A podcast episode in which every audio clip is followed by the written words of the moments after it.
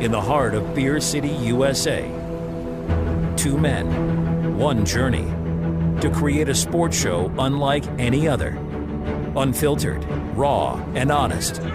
One of them played a soccer goalie opposite Ben Stiller. The other, once scored 6 points on Steph Curry. These guys know their shit. Let's go! Tank Spencer, Jeremy Green, The Sportsocracy. Presented by Ingles Supermarkets. Low prices, love the savings.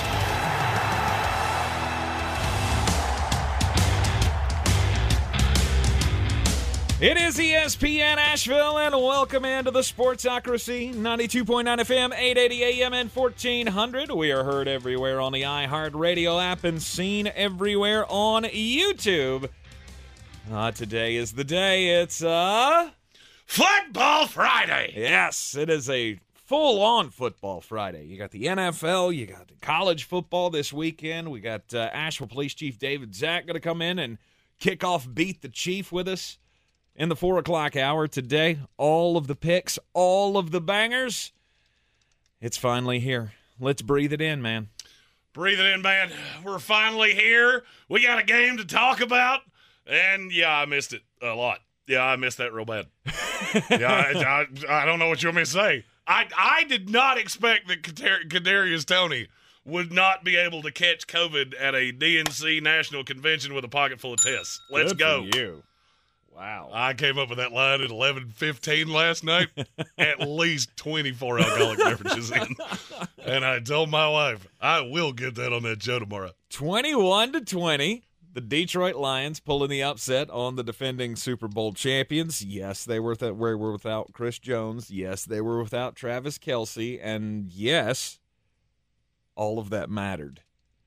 It's the one thing we kept saying yesterday was, oh, it doesn't matter. Oh, it doesn't matter. It's Andy Reid. It's Patrick Mahomes. We'll figure it out. I mean, I kind of get to the point where it's like, oh, I mean, I feel like Patrick Mahomes could complete passes to me. Yeah, and yet he can't complete them to Kadarius Toney. And I'd be remiss if I didn't do this for Brian Haynes, who I got to listen to make fun of Kadarius Toney the entire game. The last need that we needed. He is just genuinely awful. Hey, at least he was last night. I mean, you can be as fast as you want to be, but you got to figure out how to catch a ball. Especially when you said this before the show, they hit him in the worst place humanly possible, right directly between the numbers. I don't think there was a single one that he dropped that wasn't directly in the hands. And Patrick Mahomes just standing back with his hands in the air going, what is happening right now? I didn't realize that I lost Travis Kelce, and now all of a sudden everybody else has touched the Space Jam football. But apparently that's what happened. Because there were drops left and right. I mean, I got to give credit to the Detroit Lions. I mean, that was a hell of a play by Brian Branch, getting the tip, returning it for the touchdown. Obviously, without that play, they don't win the game. They played pretty well. Mm-hmm. I came out of last night thinking, man, Detroit is good. Oh, I don't disagree with you that Detroit's good. I never said they weren't good. And Kansas City is thinner than I thought. Yeah. Now, that was my biggest takeaway from last night as a fan of a team that I think we can all universally agree now is the favorite in the AFC since the mighty have fallen with the Kansas City Chiefs. Yeah, screw the Cincinnati Bengals. They're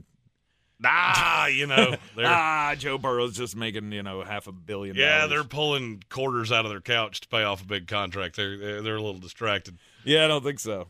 We'll talk about that later in the show as well. I mean, I guess it helped your outlook.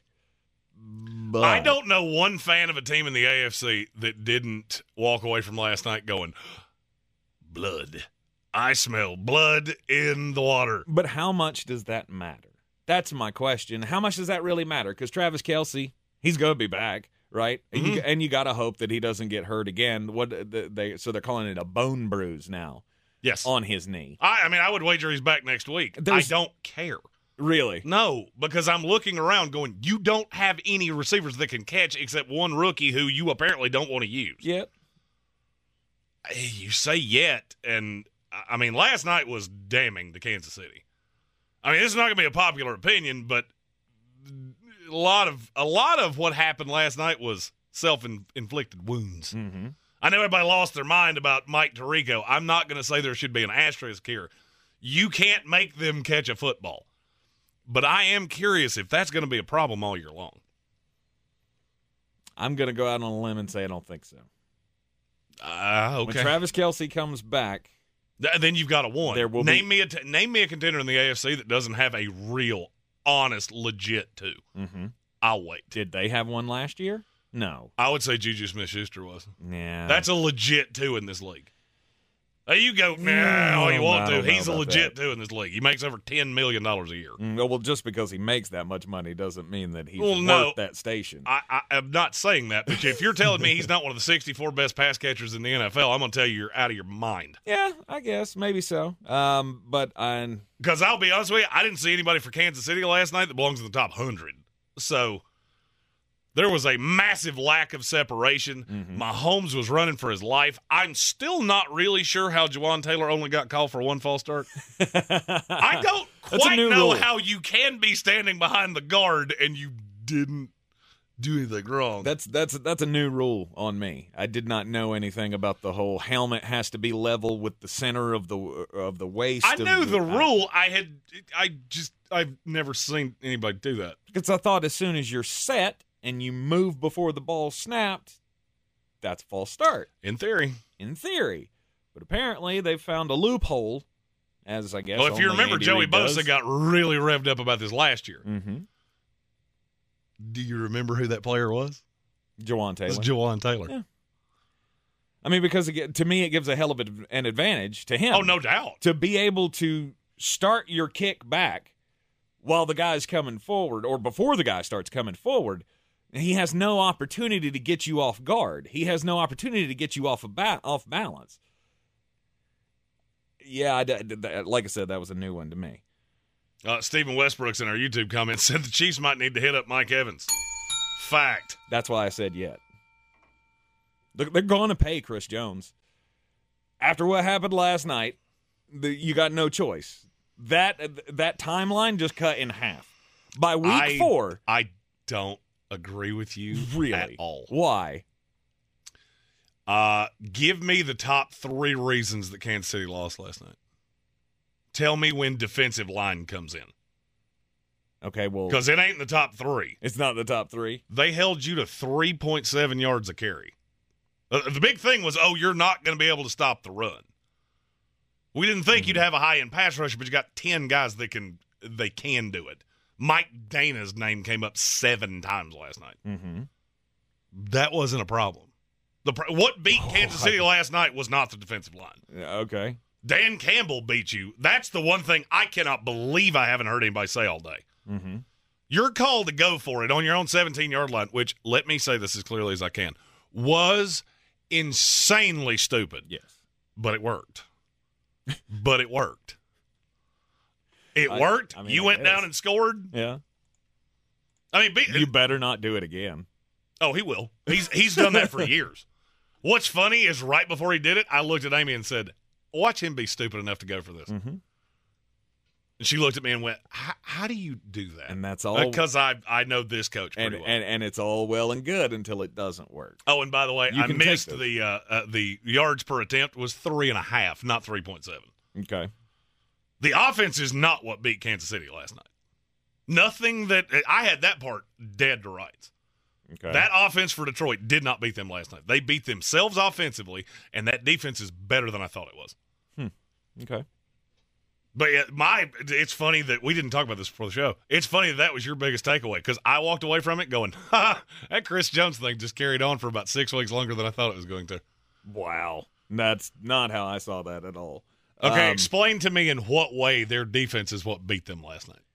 Did they lose the game? They did. Was the defense on the field, and did the defense allow more points than No, they didn't because Detroit's defense scored a touchdown. Oh, that's right. Right. I forgot about that. They scored 2 touchdowns, and one of them was off a fake punt. Yeah, that's kind of what I'm saying here is that defense is not what beat Kansas City, and I can't believe anybody rational would come away from that. I'm not saying that's what beat them. I'm saying they lost, and the fact that they lost. If they played last night, if Chris Jones played last night, do they win, yes or no? They may have. I think you're drunk as you could possibly be. Because guess what? He don't catch passes. You get after all the quarterbacks you want to. No, but he rushes a passer, and that could have helped last night. They didn't struggle to do that anyway. Okay. I mean, yes, he only got sacked one time, and there were times that, yeah, he had some time. I saw plenty of clean pocket that I went, yep, that wouldn't have been there if Chris Jones had been there. You and I saw a completely different game because I walked away from it going, damn, apparently Andy Reid can just throw any 11 people on a defense he wants to, and it's fine. Because you got Dan Campbell to go for it from inside his own 20 in the second quarter. That should really tell you everything you need to know. Detroit had one sustained drive last night. Before there was 8 minutes left in this game. The defense is not a problem. The offense is a horrific problem. The offense is a terrible problem. But that's what led me down that path is Travis Kelce will be back, and the pressure will be relieved from the other receivers. Because it's all part of the scheme, right? You know how this offense runs. It's Patrick Mahomes leaning on Travis Kelce, being able to hit everybody in their spots. Well, when Travis Kelce's not filling the middle of that field, because they could have carved him up, but nobody could catch it. They were open that's kind all of my problem. Night long. That's kind of what I'm saying is that Travis Kelce's not going to teach Kadarius Toney how to catch. He's not going to teach Sky Moore how to catch either. No, but he's also going to take pressure off of them where they don't have to be the ones to make those catches. Those would have been Travis Kelce balls. I'd say, and that's this is one of those things we're just never going to agree on because if I'm all right, so I'll use my team. If I'm the New York Jets, I have somebody that can deal with Travis Kelce. Okay, Sauce Gardner, I'll put him on him the entire game. I'll never take him off because you have nobody else that worries me. Oh, look, Marquez Valdez-Scantling can get open anytime he wants to if he's running in a dead straight line, and there's a 50-50 chance he'll drop that ball anyway. I don't care. And there was a look that I saw in Pat Mahomes last night where he just – if you could have had a mic on him that they would have played what he said, it would have been something to the effect of, what else do I have to do? And that was my biggest takeaway, is the thing that was supposed to be your bread and butter was not last night, and it wasn't close. And and to me, it was all because Travis Kelce wasn't there. You do have work to do with the wide receivers. You have to be calling the Tampa Bay Buccaneers to see what they want from Mike Evans. There's a problem with the Mike Evans thing. What's that? You don't have any money. Don't care. We'll figure it out. We'll make this work somehow. Okay. Why have you not done that for Chris Jones? I don't know. I can't answer. Because it's not as easy as, we'll just make it work. Well, that one is, isn't it? Because, see, they had to kick that can down the road. That one is, isn't it, though? They have the money to pay him. They're just not doing it. With Chris Jones, you'd have to kick the can down the road somewhere in the future. The Pat Mahomes deal is really malleable. The problem is they don't actively have any money right now. You're not going to restructure him for a second time because you've already done that once this season. It was in the offseason back in April, I believe. You had to restructure him to sign your draft picks.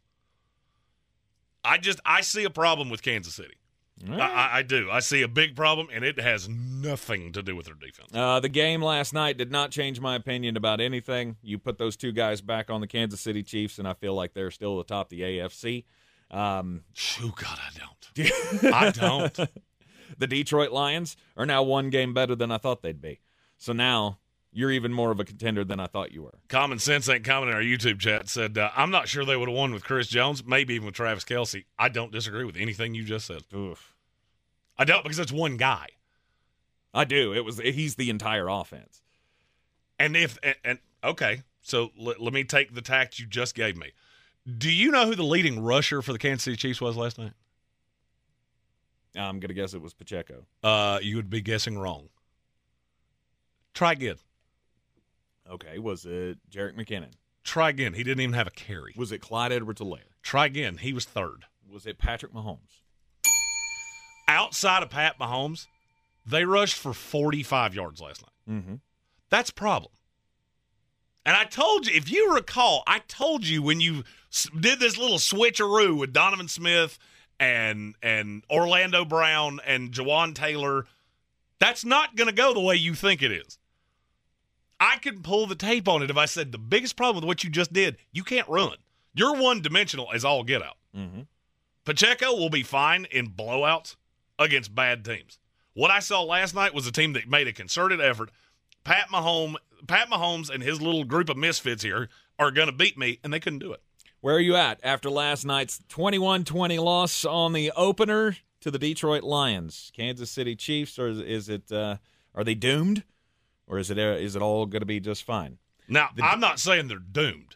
I'm saying I am way less scared of Kansas City right now than I was 24 hours ago. The Detroit Lions, on the other hand, what did last night say about them? We'll talk about that up next here in the Sportsocracy. Did you know that Ingles sells more organics than any other grocery store? Or that they run their own dairy? Or that they only serve USDA choice and prime meat? Or that they donate 3,956 meals a day to local food banks? Well, now you do. It's all in the bag. We're back, counting down to kickoff. Let's look at today's 3 keys to premium pre-gaming with Beast Unleashed, presented by Monster Brewing. Number 1, beat the heat. Unleash the beast with bold, familiar flavors, zero caffeine, and zero sugar. Number 2, running the option. There's 4 to choose from. White Haze, Peach Perfect, Scary Berries, and my personal favorite, Mean Green. And number 3, at 6% ABV, Max Protect. Always drink responsibly, and you must be 21 or over. Beast Unleashed, available at your local retailer. Tired of getting dinged by monthly fees on your checking account? You need Simple Checking from Home Trust Bank. With Simple Checking, you get all the essential checking services for free, including 100% online access and a free Visa debit card. It's everything you need from a checking account, but no hoops, no surprises, no monthly fees. Stop by today or call 800-627-1632. Simple Checking at Home Trust. Ready for what's next. Member FDIC, Equal Housing Lender.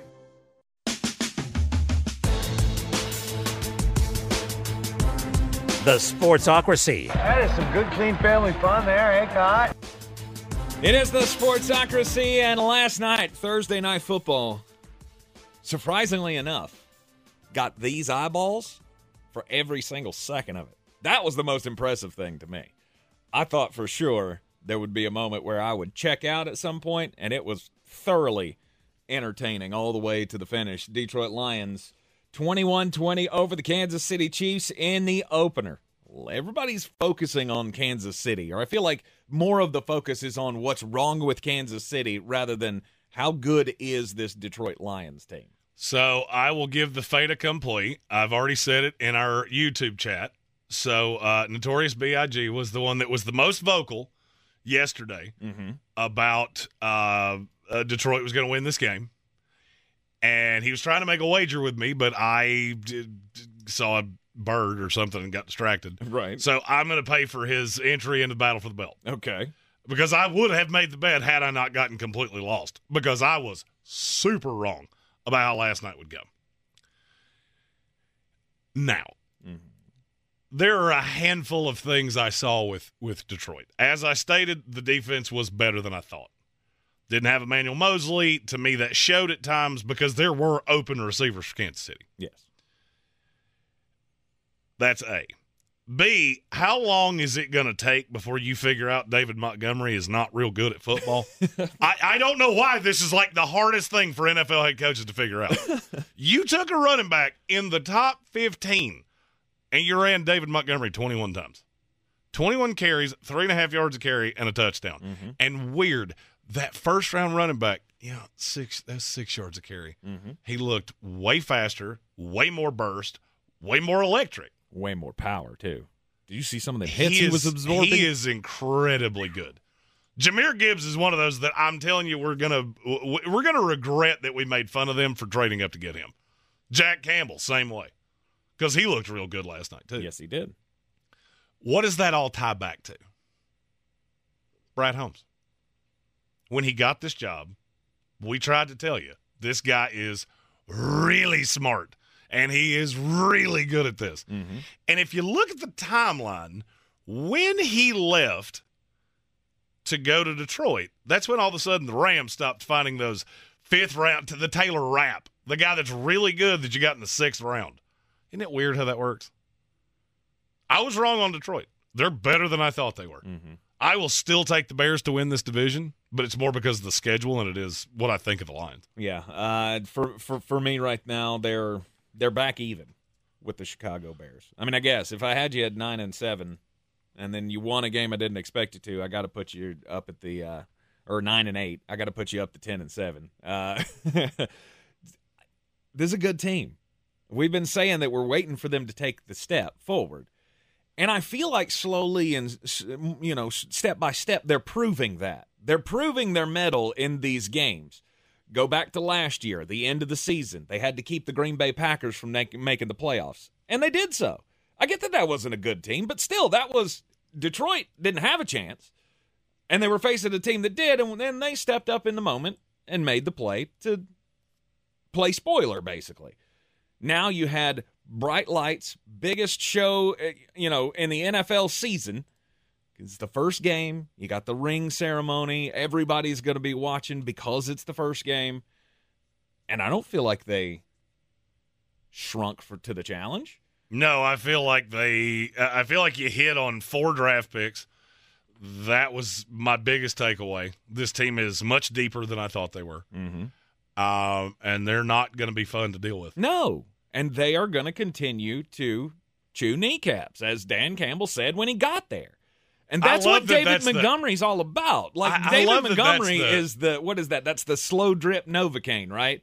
I'm just going to keep pounding him. He doesn't have to go far. We just got to keep moving the ball. And they did that last night. Yeah, it's, again, not. There's never a time that somebody averaging 3.5 yards a carry is a good thing. You can spin that however you want to. That's still awful. And that's my fear with Dan Campbell. Mm-hmm. It's always been one of those like low-key things that bothered me about him. You have that Jerry Jones problem where you're too low. You get something in your head and you're just stuck on it. Marvin Jones. He does not deserve to be in this league. Period. Yeah, the fumble last night was not I don't even care about the fumble. Start. I just watched him off the line going, I'm not sure I couldn't cover him at this point. There's no burst in him at all. But that chew kneecaps thing, that's what got me on this little tangent. I find that to be one of the dumber things I've ever heard somebody say, because that's not how you play. You say, oh, we chew kneecaps. Mm-hmm. No, you didn't. You were terrible running the ball largely last night, except for the explosive little running back that gets to the outside. What you did last night was play really good defense in the back half. You got to the outside with Gibbs, and Amon-Ra St. Brown is every bit the dog that we all know him to be. Mm-hmm. And as they continue, as they go forward, it's only going to get better. Because that's what I'm curious of, is how much room do you have to grow? Do you think that they're going to keep doing this, that he's going to keep handing David Montgomery the ball 20 times a game just to get 3 yards? No, this was the introduction of Jahmyr Gibbs. The snap count was very odd to me. I mean, he out-snapped Jahmyr Gibbs 3-1, I think. I know he didn't touch it. Yeah. Doesn't Jahmyr Gibbs have some kind of – isn't he hurt somehow? Didn't he pull something in camp? I thought he did. I think he missed some time in camp, but it wasn't – I mean, he wasn't on the injury report in any way. There is no doubt in my mind, in Dan Campbell's mind, in Brad Holmes's mind, hell, in the Ford family's minds. You watching that game, you can go, Jahmyr Gibbs is the future of this franchise. Jahmyr Gibbs and Amon-Ra St. Brown are the best tandem we've had since Barry Sanders and Herman Moore. Jahmyr Gibbs did have an element last night of the first time he got the ball in his hands. I was high on him in the draft. Mm-hmm. And even I was mystified at how he is thicker than I thought he was. He runs angrier than I thought he did. Yep. And it was abundantly clear to me. That's playmaker. Mm-hmm. Laporta looked like a playmaker to me. Yes, he did. I was getting ready to get there.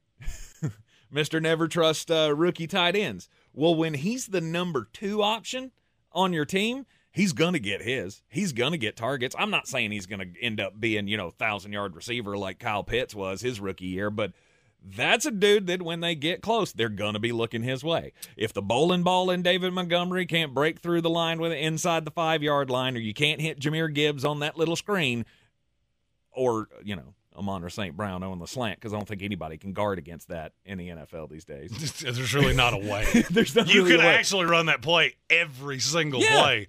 I'm going to cut in front of this guy and then try to stop me when I get the ball in my hands. But, I mean, Laporta's going to be a legit red zone target. The thing I walked away from last night really thinking about Detroit offensively is Ben Johnson's really good at this. Yes, he is. Because you said my thing about rookie tight ends. Well, you didn't finish the statement. Why do I always say that about rookie tight ends? I don't know. Why? I mean, I've said it 100 times, so you would – all right, let's do it again. It's because you're asking them to be a receiver and an offensive lineman at the same time. Mm-hmm. How do you mitigate that? Don't ask him to block. I can count on one hand the number of impact blocks he actually was asked to produce last night. Mm-hmm. That's pretty bright. That's pretty bright, especially with a kid that was a pretty good blocker coming in. And just don't ask him to do that. Go be the second receiving threat, because he is the second best receiver on that team, even though Josh Reynolds led them in receiving yards, which is – you didn't mean to. You did not mean to do that. At some point, these guys can catch, right? At some point, they're going to find a way to get open. Khalif Raymond and, the ancillary pieces. And that's what makes a team dangerous. Mm-hmm. And see, we thought that's what Kansas City had. We thought Kansas City had that Kadarius Toney. He can come up with some big plays for you now and then. Well you when he's expected to do it now and then, sure. Well, you just have to throw it in the opening of his helmet and make it stick, because that's the only way he's going to catch it. I don't know. Get him some stickum or something, because last night was terrible. That's not legal. We know. Thank you for explaining that. Well, you got at some point. Maybe you got to break the rules to make this. Ric Flair made what 13-time world champion. Dirtiest player in the game. You do what you got to do. I just find it funny that I look at the draft capital and the investment that the Chiefs had in pass catchers last night, mm-hmm. and how many of them they had. Lions have half that, but theirs were good, and theirs were always in the right spot. Kansas City, to me, looked like they were trying to – it's almost like you got too cute. The Blake Bell thing is when I went, oh, no. Yeah. That they were doing it wrong. Well, when you try to sneak Blake Bell on a – whatever that was. You have Pat freaking Mahomes. Give him the ball and let him do what he does. I don't need you to be cute. And see, I think that's the majority of his game. The majority of Patrick Mahomes' game is quote-unquote cute. Because no, you're missing what I'm saying. I'm talking about from a play-calling perspective. Andy Reid last night looked to me like Philadelphia Andy Reid, where he couldn't win big games because he got cute. When you bring in Blake Bell and try to run that, we're going to direct snap it to the tight end, they'll never see this coming. Detroit saw it coming completely. Yeah. You know who should do that? Bad teams. The Atlanta Falcons should run something like that. Well, look, the Kansas City Chiefs should not. Look at that point. Andy Reid's trying to do anything he can because he can't believe that the guys can't catch either. You got to try to catch him off guard somehow. We know he's going to try to be sneaky about things. He's going to try some trick plays here and there. But when everything is thrown out of whack and you don't have any receivers, of course you're going to try something you ain't never tried before. Yeah. Just give the ball to Pat Mahomes and teach somebody to catch. You're in the Sportsocracy. This is ESPN Asheville, 92.9 FM, 880 AM and 1400. When we come back, we'll just a bit outside. The season we've all been waiting for is here. No, not that one. The season of the Big Orange Tent is underway in Western North Carolina. The area's largest selection of Halloween costumes, decorations, and accessories is at the Big Orange Tent at the Asheville Mall. Halloween Express is your one-stop shop for adult and child costumes, superheroes, horror icons, inflatable suits. You can find it all under the Big Orange Tent at the Asheville Mall. 10 to 8 Monday through Saturday, 12 to 6 on Sundays. I believe real estate isn't about properties. It's about people. I'm Clarissa Hyatt-Zach with eXp Realty, serving all of Western North Carolina. Navigating the home buying and selling journey can feel overwhelming at times, and that's why having an agent who cares about you and your needs is key. I'm a native of Western North Carolina, and I close over a home a week. I'm an expert in the market, pricing my sellers correctly to net you the most money, and working as a skilled negotiator for my buyers. Please give me a call today at 828-774-6343 to set up a complimentary market analysis. Are you Beer City's best fantasy football player? Your chance to prove it is back. The Sportsocracy's battle for the belt is back for year two with 2 ways to win. Our standard contest and the new Eliminator Challenge for the most hardcore of football fans. Play fantasy football with us every week of the NFL season and compete for a cause with proceeds benefiting Eblin Charity's St. Nicholas Project. Register today at thesportsocracy.com and take your shot at the title of Beer City's fantasy football champion. Boy, you must be outside your mind. The Sportsocracy. Just a bit outside. He tried the corner and missed. It is the Sportsocracy, and last night's NFL opener had some interesting moments. I mean, obviously, with the dumbfounding nature of the Kansas City receivers, not being able to catch a ball was just baffling. Those weird shots, I think there were at least 2 of them during the show, of Chris Jones sitting up in the luxury suite. Just, did you notice he was going 2 phones? I did not. Yeah, he had 2 cell phones. And is that normal? Are we doing that now? I don't know. Do people do the double phone thing now? I did it when I had a business line. But now you can put all those together. Say, like, you don't have to have 2. Right, I was going to say, did the Chiefs give him a burner phone? Or I don't know. I just noticed it while he was sitting in the box. Does he have the burner phone so he could just post smack talk about him on the internet? Oh, no. Because nobody ever gets found out for doing that. Oh, yeah. His Twitter burner was active last night. I feel very sure. And then, of course, there was the first of, just 2 joyous occasions this week where we have to put up with Chris freaking Collinsworth. It's every time that guy opens up his mouth. Did he hurt you somehow? He's terrible. He's awful. He's terrible. I can't stand his cadence, the way he talks. His voice just grinds my gears like Peter Griffin. I just hate the guy so much. And every time he speaks, I want to punch my TV screen. And then he says just asinine, ridiculous things, because he doesn't know what else to say. See, Tom Brady's not here anymore, so he can't bring Tom Brady into every discussion. So at one point, he makes the statement in the opener of how that I think tonight is the night that America's really going to know just how good this Patrick Mahomes guy is. So you're trying to make the argument that Patrick Mahomes, the 2-time MVP, the 2-time Super Bowl champion, the 5-time AFC championship game appearing quarterback of the Kansas City Chiefs, who haven't had fewer than 12 wins since he's been there. Now we're going to figure out that this guy's actually good. I just loved watching him get ripped apart on social media. Of all of my fellow anti-Chris Collinsworth brethren coming to my aid, going, why is this guy still on television?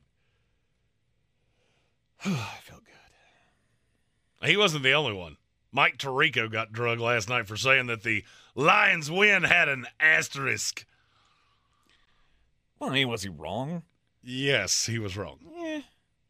He was 100% wrong. Because I think 99% of the public feels like it does. Well, and I'm not going to say Twitter represents the public, represents a part of the public. They would disagree with you vehemently. My win is a win. I can only play who you tried out there. My story is about the future of the Pac-12.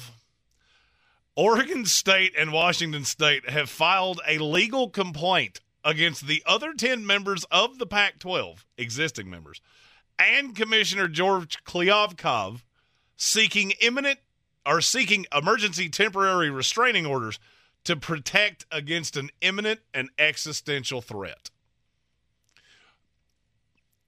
Do you know what I just said means? No. They're trying to get every team that is still associated with the Pac-12 to not have a vote, and they want the 2 of them to possess the name Pac-12 and be able to determine what happens with it moving forward. Oh, okay. This is the definition of, okay, well, Grandma died, and she had a will, but we're going to fight over some candlesticks. Not even nice ones. Like, she bought them at IKEA. You're worried about the name Pac-12. To the point you're filing legal action. Mm-hmm. And here's my question. I kind of saw this coming, and I've kind of hinted at this a couple times. So let's just say they go to the Mountain West and go, hey, look, we got the name Pac-12.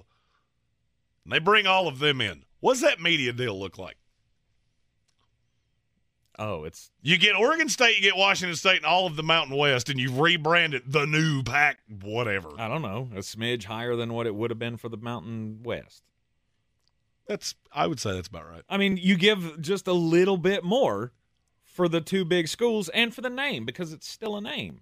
At this point, Oregon State and Washington State, they feel like the middle-aged guy that's got long hair and wears leather pants, maybe a little eyeliner, goes out to bars all the weekends, hits on girls that are way younger than him. You're just really clinging on to something. I'm not 100% sure what that is, but go home, Papo. Your time has passed. I'm not sure your time was ever here, but it has certainly passed. He used to be a rock band bass player in 1987. Still thinks he's got it. I think we know a couple of those guys. It's also the same guy that says, if it wasn't for my coach, I'd have made it to the pros. They were holding me back. He just refused to play me, held me back. Or maybe you were awful. All right, it is the Sportsocracy, ESPN Asheville, 92.9 FM, 880 AM and 1400. Haven't said this yet today, so we feel like we need to give you another heads up. Today's the last day that we're in this time slot. It's also the last time you'll hear all of the imaging, that open. We hope you really enjoyed it because that's the last time you're going to hear it. On Monday, we launch at noon.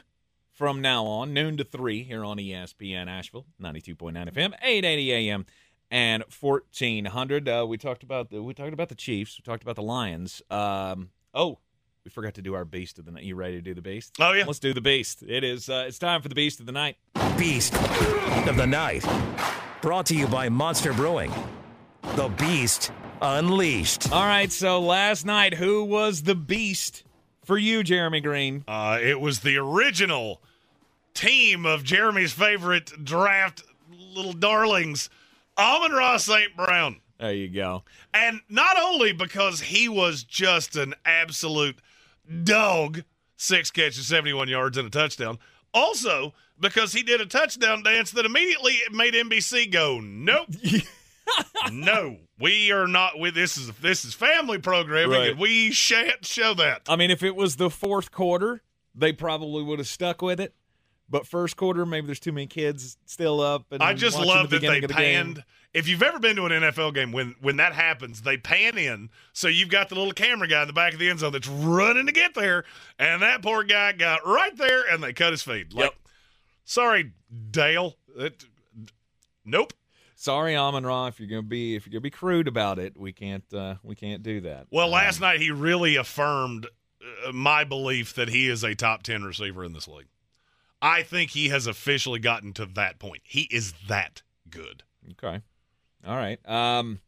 Look, it was hard for me to do this, but I'm going to do it anyway. My beast of the night is just the Detroit defense.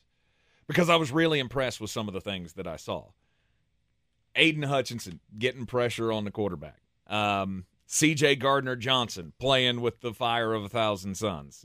He was really jazzed up last night and ready to make a statement that this team is on the map. Jack Campbell, you mentioned him earlier in this hour, played really well in his first game. You said a lot of names here that are not the one I would have thought you were going to say. Which one did you think I was going to say? Aiden Hutchinson.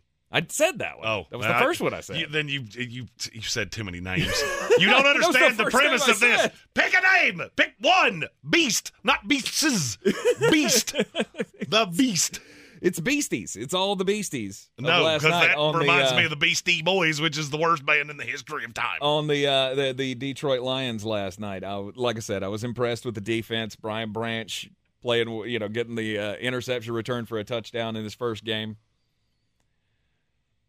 So you're just the whole defense. The whole defense. That's exactly what I said when I said my beast was the defense. Yeah. All right, we're gonna have to narrow that thing where you listen more. Yeah. Well, you should not say 8 names, and maybe I would remember them all. Beast. Singular. Single beast. I understood the assignment. Lion. I picked one. Lion. That's single beast. Oh, so the mascot now is your beast. Got them all. Gonna have to really narrow that down for Monday. Beast. It is the sports. The guy that has to make the reel at the end of the show is really looking forward to having to put the beast on 11 people. Thanks for that.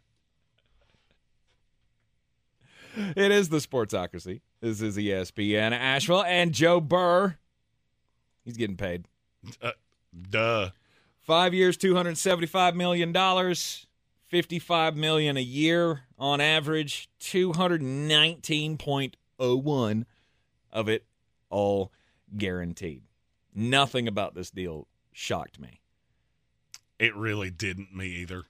The value, I think we had the... I'm actually shocked it was so low. I mean, I wasn't. I thought it was going to be. I thought he'd be $60 million. I really did. I thought it was going to be $300 million for 5 years, and then just multiply it by 60s from there. I was not shocked at all. I feel like 55 was the number. Nobody. That's now the bar. Nobody else is getting that until I don't know. Until maybe Joe Burrow comes around again. Be hard for me to figure out that somebody's going to get more than him. He's now Trevor Lawrence. He's now the standard bearer. You think Trevor's going to get more? Mm-hmm. I guess. When was the last time that the next guy wasn't the highest paid? I guess. Yeah, I'm sure Trevor Lawrence is going to go to Jacksonville and go, I know I was the number one pick in the draft. I know you were dog excrement before I got here, but yes, I'll take a discount. You're not getting a discount. No, I think Trevor will be the first one that's $60 million. Oh, God. And I guess I can see what you're saying there, because Jacksonville has to overpay to keep guys in town. And I don't think it's an overpay. It's just where the market's going. Every one of these guys is going to reset the market. When you have one that good, that's how it goes. Mm-hmm. But is Trevor that good is the question. Yeah, I don't know. Is he Joe Burrow good? No, but he's close. Yeah. Yeah, and guess what? Kyler Murray wasn't that good either. Lamar Jackson's not that good either. They all reset the market when they signed. Mm-hmm. That works. All right. Anyway, not surprised by any of the numbers. I thought maybe they'd get him to agree to longer than a 5-year deal, but it makes perfect sense for Joe to be able to go in 5-year stretches. I would say Pat's probably the only one that's going to do that. Yes, it's team friendly. Yes, it helps, but you also have to realize how much money he's going to end up leaving on the table. I mean, just think about it. His APV's at $45 million, mm-hmm. and it rolls on forever. By the end of that deal, we're just going to look at it and go, good Lord, that's the greatest value in the history of team sports. And how many championship rings did he get out of it? That's going to be the main question. If he gets 3, 4, 5 out of the length of that deal, and it's absolutely worth it. And he'll go down as, if he doesn't hold out and restructure and all those kind of things like we would expect somebody to do, if he takes the, dare I say, Tom Brady route and starts freeing up money for other guys or continues to free up money for other guys, that's the blueprint that you have to follow. Oh, you would think so if they'd use that money he freed up to pay Chris Jones. Mm-hmm. Or a wide receiver. Any wide receiver. Not named Marquez Valdez-Scantling. Anyone that's not Kadarius Toney. I did laugh last night when I think it was Collinsworth said this, that it was, man, Kansas City's got a lot of receivers that they look exactly the same in route. Sky Moore, Kadarius Toney, Rashee Rice. It's a lot of guys that they run similarly. The way they run routes is similar. Mm-hmm. The things they can do are similar. The only difference is that Rashee Rice can actually catch. Kadarius Toney cannot. No, he cannot. So Joe Burr gets the extension signed. He will be playing week 1. They've already come out and said that today. I don't know that we expect him not to play week 1. No. Oh, he was playing.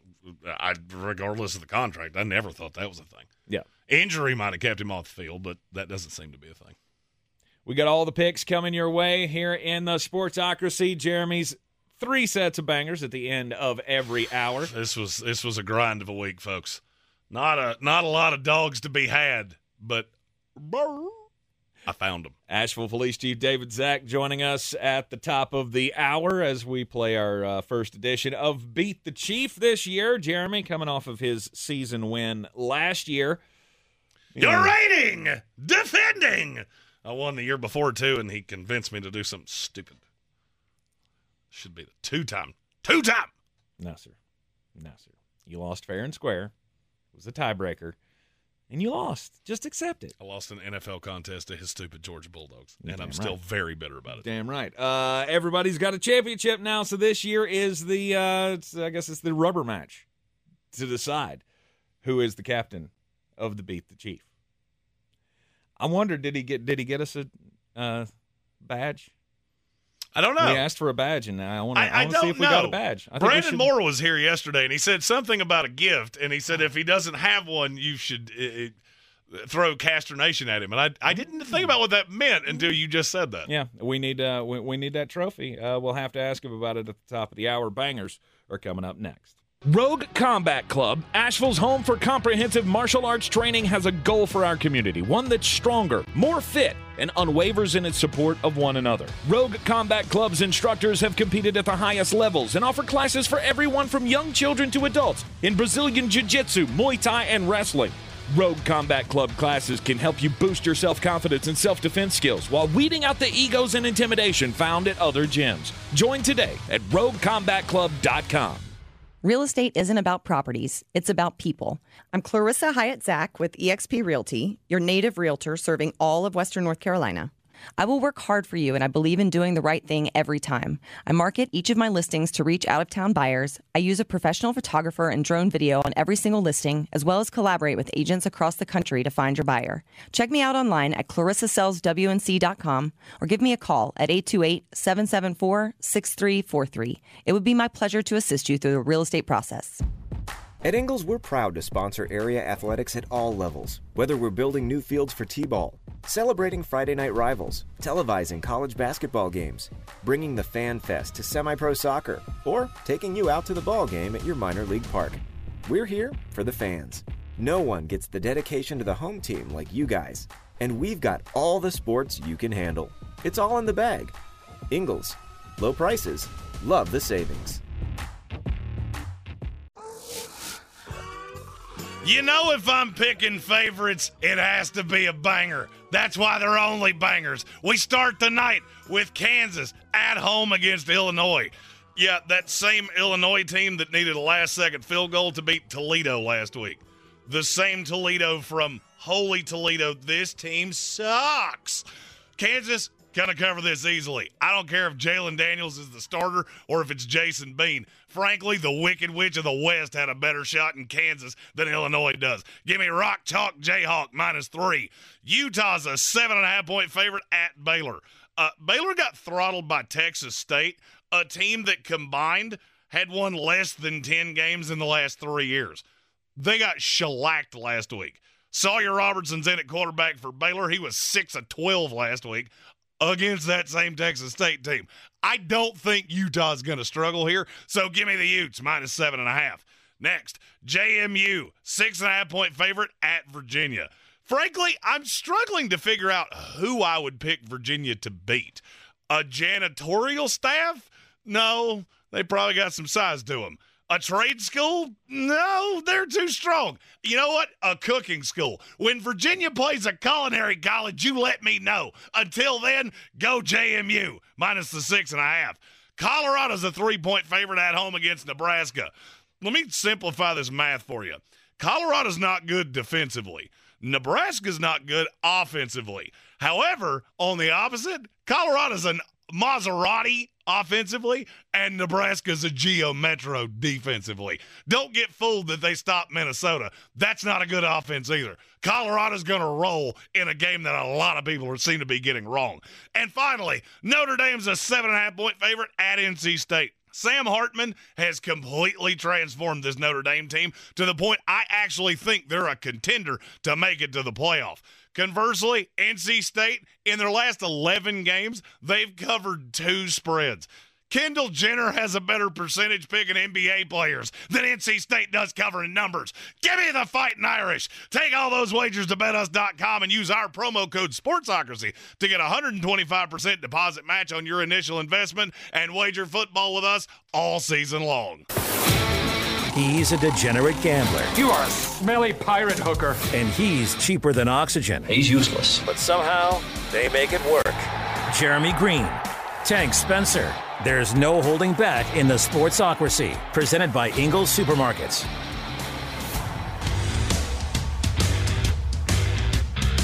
This is the Sportsocracy, and it is a Football Friday. And we are live in the Ingles studio on ESPN Asheville, 92.9 FM, 880 AM, 1400. And, of course, we are heard everywhere on the iHeartRadio app, and we can be seen everywhere on YouTube. Go to thesportsocracy.com, click the live video link, subscribe to the channel so you can join us in the chat, get your picks in for the weekend. Speaking of picks, we got... You want to do a pick'em contest? So the chat started talking about a pick'em contest, and you know, as Tank and I are so prone to do, we had an idea that now we're just going to wrap it into one great big amorphous blob. If you're in the battle for the belt, we're going to do a pick'em contest. There will be a winner for that too. We just conspired this, so we don't know what the prize will be yet, but we'll come up with that sometime next week. We'll give everybody a win in Chiefs-Lions, except for me and Tank. Yeah. Because we obviously lost very aggressively. Yes. And we'll run a pick'em contest. So here's my thought. We had a lot of people say that, you know, Battle for the Belt this year was a little bit more expensive because we were trying to crank up the deposit. So I'm going to put a thing out on the website. It's $5 to play Battle for the Belt every week of the season.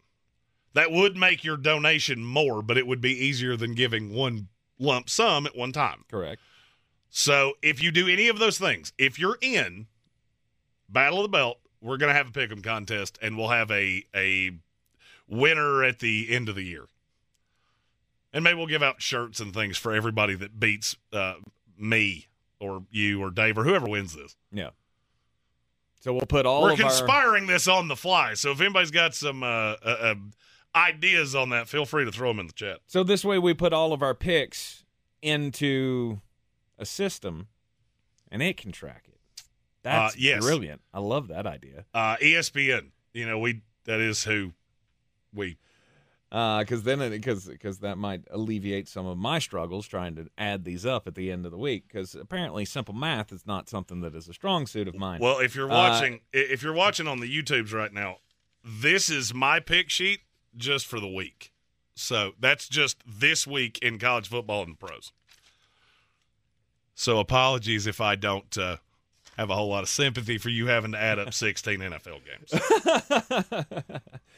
games. So the Pick'em contest, we'll have all the details on that sorted out and posted so you can see them. What's that? Can we put Adam Black on staff? Like, I think he's – because he keeps coming up with good ideas. Said winner gets free entry into the Battle for the Belt next year. Yeah. That could certainly be part. That could as well. The Battle for the Belt registration still open. We're still taking donations for Eblin Charities St. Nicholas Project. Proceeds from the Battle for the Belt, both contests going to Eblin as it did last year. We got the standard contest plus the new Eliminator Challenge. The links to the contest are all in the description of the YouTube video. Also posted on the front page of the website, thesportsocracy.com. Battle for the Belt, just our way to try to give back to our local community and support a great organization like Eblin Charities and the St. Nicholas Project. Those links are on, they're in the description of the YouTube video. They're going up on the Facebook right now, which is at the Sportsocracy. It's not that hard to find us. One Nation Underground says, winner gets ESPN back on Spectrum. I can't help you with that. Just because the hat says ESPN, yeah, doesn't mean they listen to anything we say. They're not going to listen to me. And I don't have Spectrum, so I don't have to worry about that. And if you don't want to have Spectrum anymore, you can get up with DC Streams. Just send us a note. We'll tell you exactly how. We'll hook you up with the guy who's got the hookup with the DC Streams. Every live game, every every fight night. It's tomorrow night's a big fight night. Can't wait for that. What? Oh, okay. You raised your eyebrows like you wanted to chime in there. You can get it all with DC Stream. So hit us up, and we will hook you up. It is the Sportsocracy here on ESPN Asheville, and college football this week. Last week was fun. How hard do we think Matt Rule is going to get hit by the Deion hype train? Because I think it's, scattered, smothered, and covered. The Colorado Buffaloes are a special kind of team. And the more and more I review what happened last week and listen to this team, they're not going away anytime soon. And there should be everybody in the conference scared of what they can do. I'm still dumbfounded that Colorado is right now getting more action in certain sports books than the entire NFL. Well, it might be because they're a 2.5-point favorite at home, and to me, that's ridiculous. That number should be at least a full touchdown. Well, the problem is, and I've said this before, but the problem is that Vegas turns like a cruise ship, so they don't change their mind on things easily. And they thought Colorado was awful, so now we're here, and I think Vegas is going to take an absolute bath on Colorado. You kind of get what you deserve. Oh, I gave that one in the first segment, so I can be even honester about this. I think they're going to beat them 55-6. I don't know if I'm going quite that far with it, but it is not going to be pretty for Matt Rule and the Cornhuskers. Is there a player for the Nebraska Cornhuskers that Travis Hunter doesn't look across the line of scrimmage and just go, "I'm going to hurt your feelings"? No. I don't believe there is. All right, are we ready for that? Is it about that time? Is it time for Jeremy Green to get his comeuppance after being the champ last year? Breaking rocks in a hot sun. I fall for law and a low one. I fall for law and a low one. I need it. But the law didn't win. Law didn't win. No, the law didn't win this time. The fat, mulleted, convict-looking guy won. That's me. Hang on. Hold on, we haven't had an actual... Yeah, we haven't had a guest in a while. We haven't had a guest in here, and I'm pretty sure we took his microphone off the board, so... Well, you remember when we had that infarction last week? Oh, yeah, when we missed the show? When people took plugs and wanted to plug them in things they weren't supposed to be plugged into? We had to reset everything, and it's been a while, so let's test that out. Chief Zach, can we hear you now? What a pleasure it is to be working with these true radio professionals. There it is. Indeed. Let's go. There we go. Just on top of stuff. We're ready to do this thing. Hey, he's a pro. I'm an idiot, and I can't speak for everybody that uses this studio, but there's a lot of shenanigans that happens around here that I'm not a big fan of. Yes, it is time to play Beat the Chief with Asheville Police Chief David Zach. It is, of course, brought to you by Clarissa Hyatt Zach of EXP Realty. Go to Clarissa Sales. WNC.com. You need to buy a home, sell a home. She's the one that can get it done for you. Her and her amazing team just seems like they just keep setting record after record for EXP Realty. And so, yeah, I would buy a home from her. Yeah, I'm sure you would. I'm sure you would. I think you did. No, two. Two of them. Clarissa Sells, WNC.com. Fully supported by Asheville Police Chief David Zach. 100%. All right, let's get into it here. First set of games on Sunday. 1:00 slate. Carolina Panthers. We'll start with the home team. Carolina Panthers in Atlanta to take on the Atlanta Falcons. The Falcons are a 3-point favorite. Oh, I mean, I'm your... Go ahead. You're the reigning champion. You got to start. Reigning, defending champion. So, I'll start us off with a win. No big deal. You got it at... What's your line? 3. So, you got it at 3. Atlanta minus 3. That one for me is not all that hard. It's Atlanta minus 3, and I'm not sure that game's actually going to be close. I have said this repeatedly. I don't think Carolina's going to start off particularly well. The line scares me. Terrifies me, as a matter of fact. Mm-hmm. And then you look at that front for the Falcons with Ebba KT and Calais Campbell, all of the things that they have added. Bud Dupree, I just think it's going to be a long day. Then you add in that DJ Chark has already been ruled out. Adam Thielen may not play.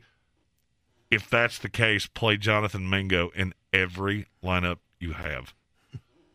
Just a little aside. So I will take the Atlanta Falcons. All right, I'm going to be right there with you. I don't think this is going to start particularly well for Carolina. Doesn't mean there can't be great things that we can learn from, takeaways from the game of Bryce looking good, and maybe the connection with some of the receivers is okay. But the fact that Atlanta beefed up the defensive line, and Carolina has already struggled with their offensive line through camp, I don't like them to get the win in this scenario, but I do expect it'll be close, but Atlanta wins by maybe 4. So I'm still taking Atlanta minus the 3 at home. Chief? At least a touchdown. At least a touchdown, I think, for the Falcons. Okay. Yeah, Panthers aren't ready for primetime just yet. You're talking about first NFL game for Young, playing on the road with a spotty offensive line and the injuries up front. I think this is going to just be a long afternoon for Carolina, unfortunately. Second game on the slate here. I feel like this could be a sweep as well. It's a big number.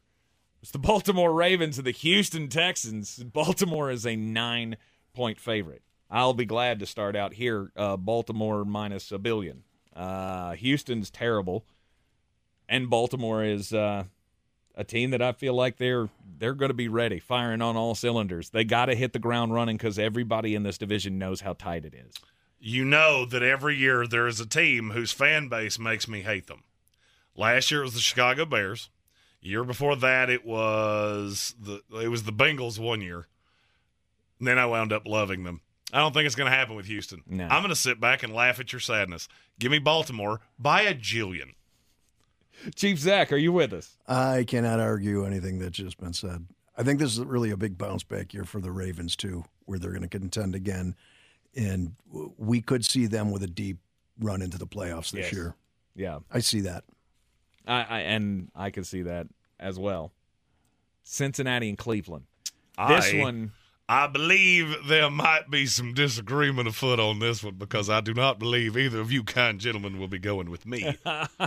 Well, go ahead and plant your flag then. The Cleveland Browns! I am hammered on the revenge narrative for everything that Deshaun Watson's about to do. I did not believe in him coming into the league. Mm-hmm. He very quickly made me feel like I was wrong. And now there is this belief that what he was last year is what he will be forever and for always. Now he has weapons. You added Amari Cooper last year. You had Elijah Moore this year. You've got a couple guys that you drafted. And you've got David Njoku. Oh, yeah, by the way, you run the ball really, really well. This is not a shot at Cincinnati. If this game was in Cincinnati, I'd be taking the Bengals. It's not, and I'm not. Mm-hmm. I think Cleveland's better than everybody thinks, and we're going to walk away from this game and go, yeah, that's what he said. Yeah. Even when the Browns weren't this good, when Baker Mayfield was on the field for the Cleveland Browns, the Bengals still struggled against the Browns, especially on the road. In fact, I don't know, have they won one there? And if they have, I think it's only one. I think maybe the end of the year they picked up the first time that Joe had beaten Cleveland in their own house. Despite that fact, this team is out to prove something. They didn't get there last year. They fell short of their goal. Now they've got the contract situation out of the way. I feel like they've removed any possible distraction, not that I really felt that that was a distraction anyway. Like, without getting the contract signed, was Joe Burrow going to be the malcontent? Was he going to be the bad seed in the locker room because he didn't get his $275 million deal sewed up before week one? No, I didn't think that was going to happen either. I like the Browns. I just don't like them as much as I like the Cincinnati Bengals. And I think they're on a mission. I'll take them minus the 2 against the Cleveland Browns. I am also on the Browns. Let's go. haven't we seen, like, in the last couple of years where Cincinnati's kind of stumbled out of the gate a little bit? We have. Well, they had the game with Dallas last year. You know. That I remember thinking, uh-oh. The pumpkin has turned, or the carriage has turned back into a pumpkin. Now, that being said, they will be there at the end of the year. But I think we've seen them kind of stumble out of the gate a little bit, and I think this is just one of those weeks. Burrow in training camp. Yep. You know, I think there's some rust there. And I can see Cleveland keeping this close, if not winning it outright. Mm-hmm. So I'm going to take the Browns. Right. If I remember correctly, when we did our season projections, I took Cleveland to win this game, and Cincinnati doesn't lose another one until November. I'll be on Cincinnati. You guys are taking Cleveland plus the 2 at home. This is the Sportsocracy. ESPN Asheville, we're playing Beat the Chief with Asheville Police Chief David Zach, brought to you by Clarissa Hyatt Zach of EXP Realty. Go to ClarissaSellsWNC.com. Are you Beer City's best fantasy football player? Your chance to prove it is back. The Sportsocracy's battle for the belt is back for year 2 with 2 ways to win. Our standard contest and the new Eliminator Challenge for the most hardcore of football fans. Play fantasy football with us every week of the NFL season and compete for a cause with proceeds benefiting Eblin Charity's St. Nicholas Project. Register today at thesportsocracy.com and take your shot at the title of Beer City's fantasy football champion. If cleanliness is next to godliness, look around the car right now. Is that very godly? Look, life comes at you fast, but so does WNC Auto Detailing. They have the tools to make your interior look like it's coming off the showroom floor. You don't believe me? Check them out on Instagram. All that filth and years of stains disappear. WNC Auto Detailing does full interior and exterior details with paint correction, and they do wax and ceramic coatings. Call WNC Auto Detailing at 455-3700. Premium care with a Southern hospitality touch. I believe real estate isn't about properties. It's about people. I'm Clarissa Hyatt Zach with eXp Realty, serving all of Western North Carolina. Navigating the home buying and selling journey can feel overwhelming at times, and that's why having an agent who cares about you and your needs is key. I'm a native of Western North Carolina, and I close over a home a week. I'm an expert in the market, pricing my sellers correctly to net you the most money, and working as a skilled negotiator for my buyers. Please give me a call today at 828-774-6343 to set up a complimentary market analysis.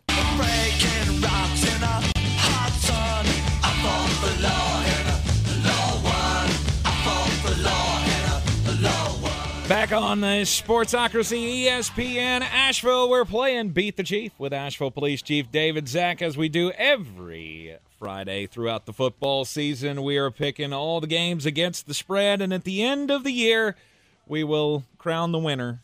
Do we still don't have a trophy? We talked about getting some kind of a trophy. I'll have to call Robbie Wright. I mean, yeah. Big Orange Tent's open, so it's true. Probably couldn't get done right now, because you should all be going to the Big Orange Tent at the Asheville Mall and buying all your Halloween costumes. And if you tell them that we sent you, maybe Robbie will kindly just hand me a trophy and go, here. There you go. Maybe we could do like the mug there. You know, I do enjoy the mug. Have you shown your listeners that? It's actually right behind my head on the stream. Yeah. I have to position my head appropriately, and this computer monitor moves. That's one of my prized possessions, which is why it's on my shelf of my shelf of things I like. The bat mug was a great gift. Yeah, and I feel it was cool, wasn't it? Absolutely. Local company. Yeah, I love it. Company. Oh, I didn't even realize it was a local company. Yeah, it's a local outfit. Nice, out in Fletcher, right? On the next show, we'll give them a plug. Moore said it was Fletcher. He didn't tell me the name of the company. Yeah, in order not to give out fake news. Yeah, I forgot. Yeah, we'll definitely bring that to you. But, that's super cool. Something along those lines. I was thinking like a badge or something with the show logo on it or something. You know people. There'll be no badges. We don't need no sticky badges. Somehow somebody would be pulling people over with that. Oh, yeah. Well, I mean, Jeremy would try that. I was about to say. I definitely would be the one. I feel like that was directly thrown at me. Of course it is. I said people, but I meant person. Hey, with great badge comes great authority. Yeah, that's not good. And I should have 2 of them at this point, because I'm still, I forgot. Still mad that he lost the tiebreaker. On a stupid college tiebreaker in a pro pick'em contest. Well, would you rather have said, well, we tied? No. No, we don't tie here. We don't tie. So had to settle it somehow. We're men. We're grown men. And Mostly. Well, that's a good point. Mostly. Easiest line of the week. The Jacksonville Jaguars are a 5-point favorite against the horrid Indianapolis Colts. Chief, Jaguars. I'm going to let you start that one. Yeah. Thanks. That was easy, Jags. Didn't want you to have to go too far looking forward to seeing Lawrence take that next step. Starting to look like what everybody thought he was. I think that's a good thing. And now with better weapons, Jags are going to be tough. Yeah, this could have been Jacksonville minus 25, and I would not have gone that far. I'm really glad it's not that. But there is a great possibility that my battle for the belt lineups will have a whole slew of Calvin Ridley. Yes, and Chief Zach is joining us for that this year. I am. I don't know if I took.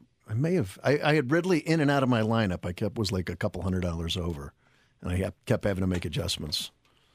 That's when I always know I'm on to something, is when I'm $200 over. Like, oh, okay, this is going to be good. I just have to figure out where is my landmine.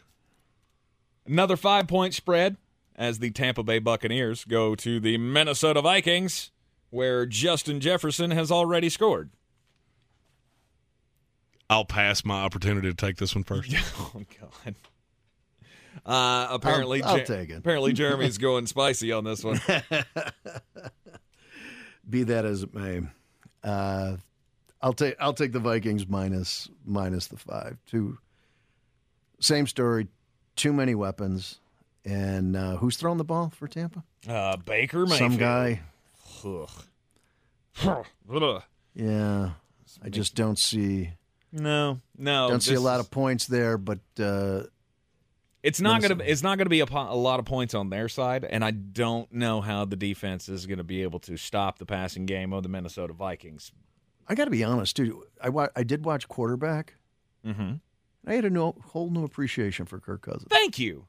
It made Jeremy hate him more because he's not doing blow in bathrooms somewhere. I didn't say teenagers. I didn't say he should be doing crimes. I said don't do crimes. I just said I walked away from it and went goober.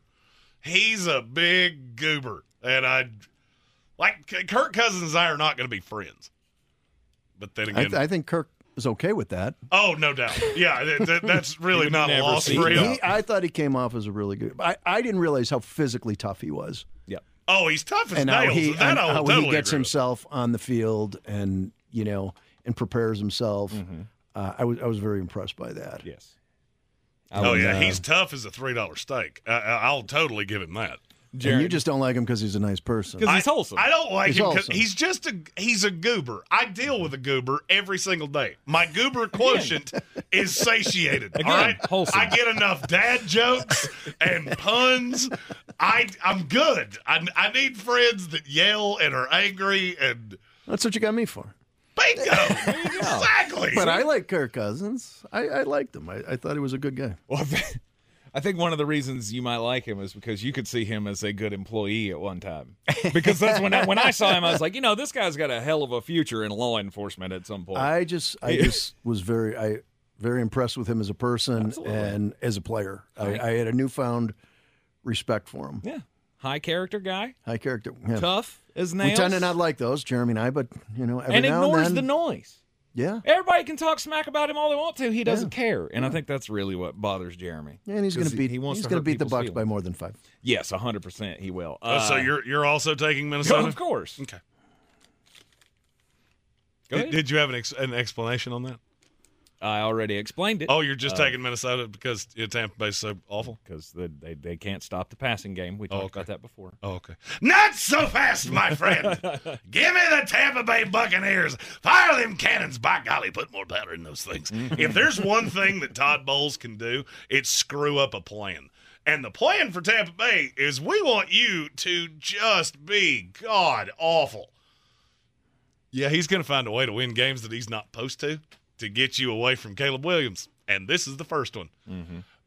That Tampa team is not bereft of talent. No. By the way, How bad is the Minnesota secondary? Everybody talks about how Justin Jefferson's going to carve up Minnesota, or carve up Tampa Bay, excuse me. Name me a starter for the Minnesota Vikings. Any one of them. Nope. And case in point, the Vikings defense may be the worst defense in the NFL. And I think it's going to be on display. Mike Evans is a little angry. Chris Godwin gets his. You're going to see that one random good Baker Mayfield game, and then boom. I think we saw that last year, the one random game. Yes, that's what he does. We saw his. He's a king of it. Yeah, no, he's saying he already used his. He used that game. Oh, he used the good game. Yeah, in the 50-point performance for the I'm not using Rams. Like last season. I'm just using 365 days as my gauge. He Every 365 like days. In the fiscal year, he cannot be better than that again. It just can't be allowed. All right, Jeremy's going out on the limb there with the Tampa Bay Buccaneers plus the 5 on the road in Minnesota. The New Orleans Saints host the Tennessee Titans, and it is a 3-point spread, according to BetUs.com. New Orleans -3 at home against the Titans. And I think they cover that easily because I think you'll be able to stop the run. I don't really – I don't really know what to expect, I guess, from Tennessee's passing game. How good is DeAndre Hopkins? How good is the chemistry between him and Ryan Tannehill? And I just think this team is not as good as some want to believe that it is. And they'll go to New Orleans and get dispatched easily. So New Orleans -3 for me. This was the one of the harder games of the week for me. Because what I always ask is who's at home, who has the quarterback advantage, who has the coach advantage. Quarterback is closer than you want it to be. It's New Orleans, but Ryan Tannehill is not – he's not Baker Mayfield bad. Coach is Tennessee by 5 miles. The fact it's in New Orleans, I just don't really know how Tennessee's going to go down there and be able to score. I'm also petrified of that offensive line of the Titans, so I'm with you. I'm taking New Orleans. All right, Chief? I'm on New Orleans as well. Always tough at home. Yes. We are going to take a break here in the Sportsocracy. It's ESPN Asheville, 92.9 FM, 880 AM, and 1400. We'll continue down the 1 o'clock slate. Got two more 1 o'clock games to talk about before we get into the 4 o'clock slate of the afternoon. Next up, is it going to be Pittsburgh or San Francisco? Where are we going? Stick with us. If cleanliness is next to godliness, look around the car right now. Is that very godly? Look, life comes at you fast, but so does WBNC Auto Detailing. They have the tools to make your interior look like it's coming off the showroom floor. You don't believe me? Check them out on Instagram. All that filth and years of stains disappear. WBNC Auto Detailing does full interior and exterior details with paint correction, and they do wax and ceramic coatings. Call WBNC Auto Detailing at 455-3700. Premium care with a Southern hospitality touch. The season we've all been waiting for is here.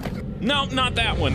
The season of the Big Orange Tent is underway in Western North Carolina. The area's largest selection of Halloween costumes, decorations, and accessories is at the Big Orange Tent at the Asheville Mall. Halloween Express is your one-stop shop for adult and child costumes, superheroes, horror icons, inflatable suits. You can find it all under the Big Orange Tent at the Asheville Mall. 10 to 8 Monday through Saturday, 12 to 6 on Sundays.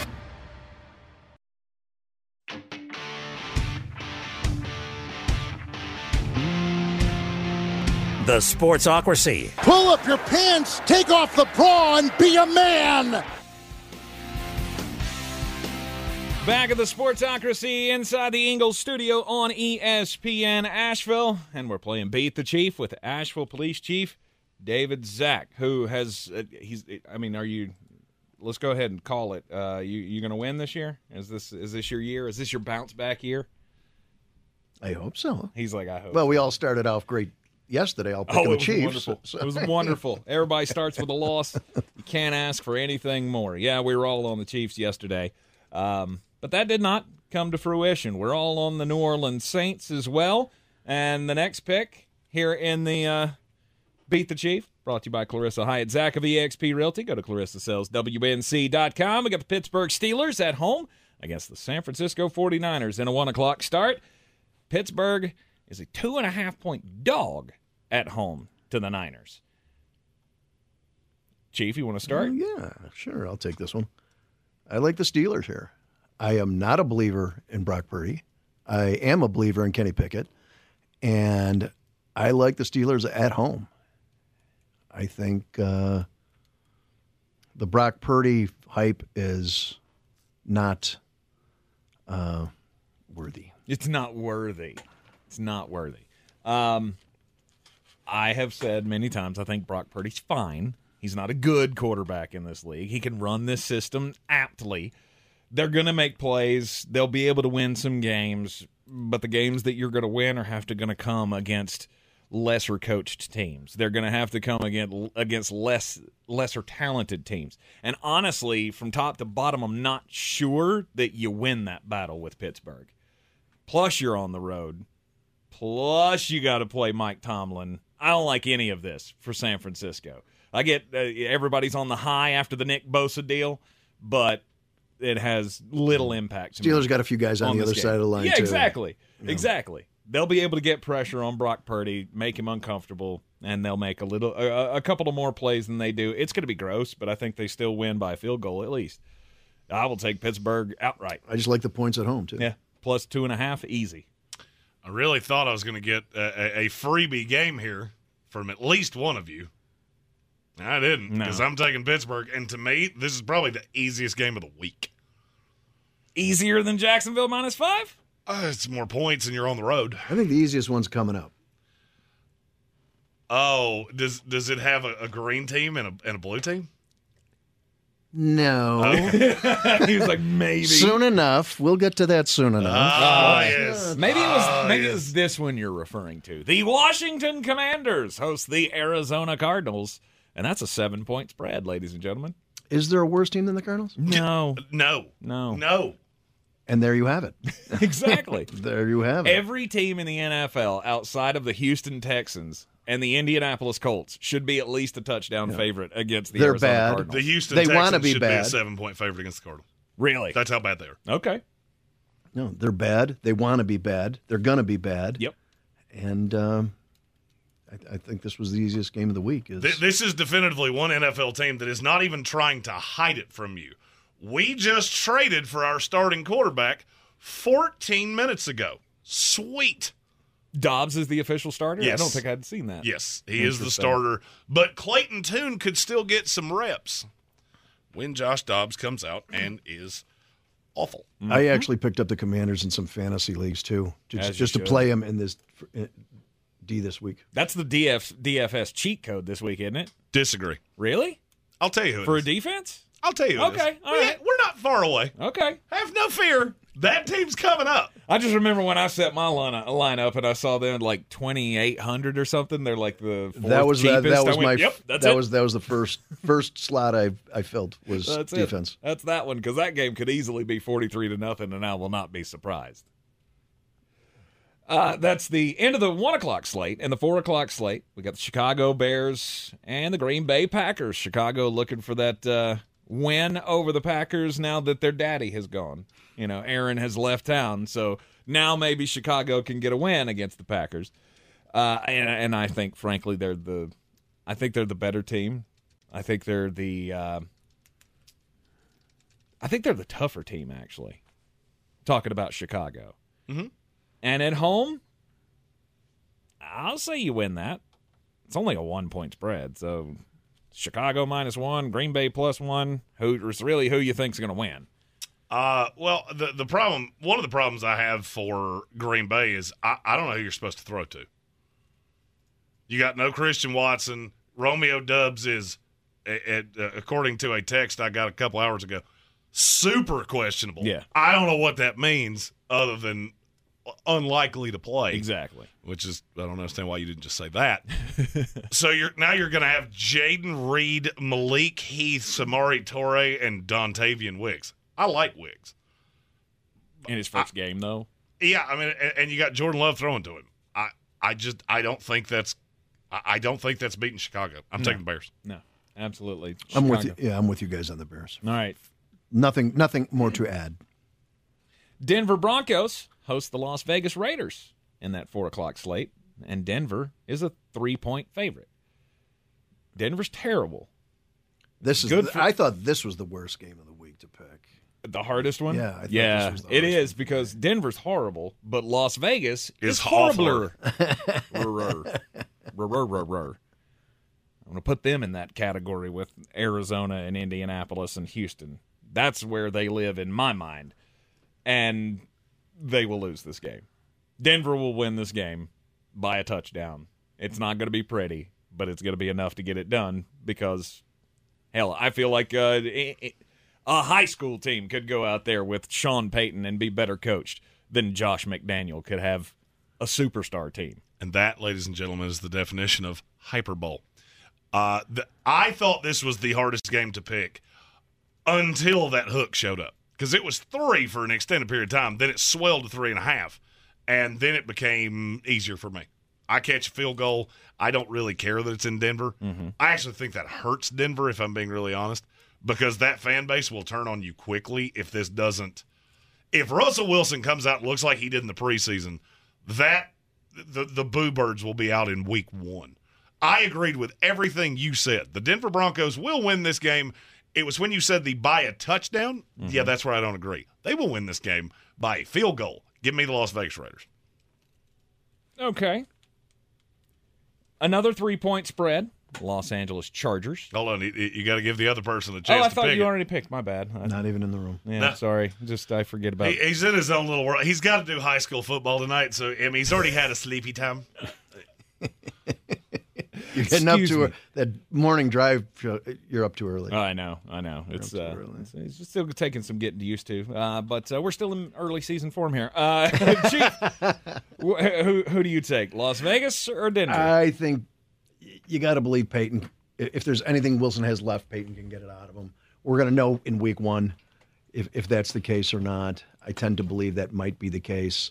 So I'm gonna go with the Broncos here. Yeah, minus 3.5. Yeah. Everybody, wish Jody was playing.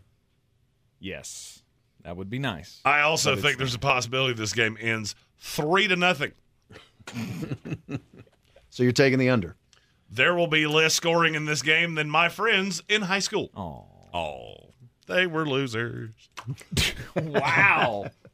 At least when it came to that. I mean, they're all good people. Uh-huh. Yeah, just, too late. Yeah.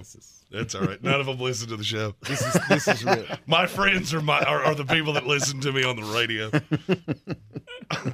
The Miami Dolphins and the Los Angeles Chargers in a 4 o'clock game out on the West Coast. The Chargers at home. They are a 3-point favorite, and I believe that's a mistake.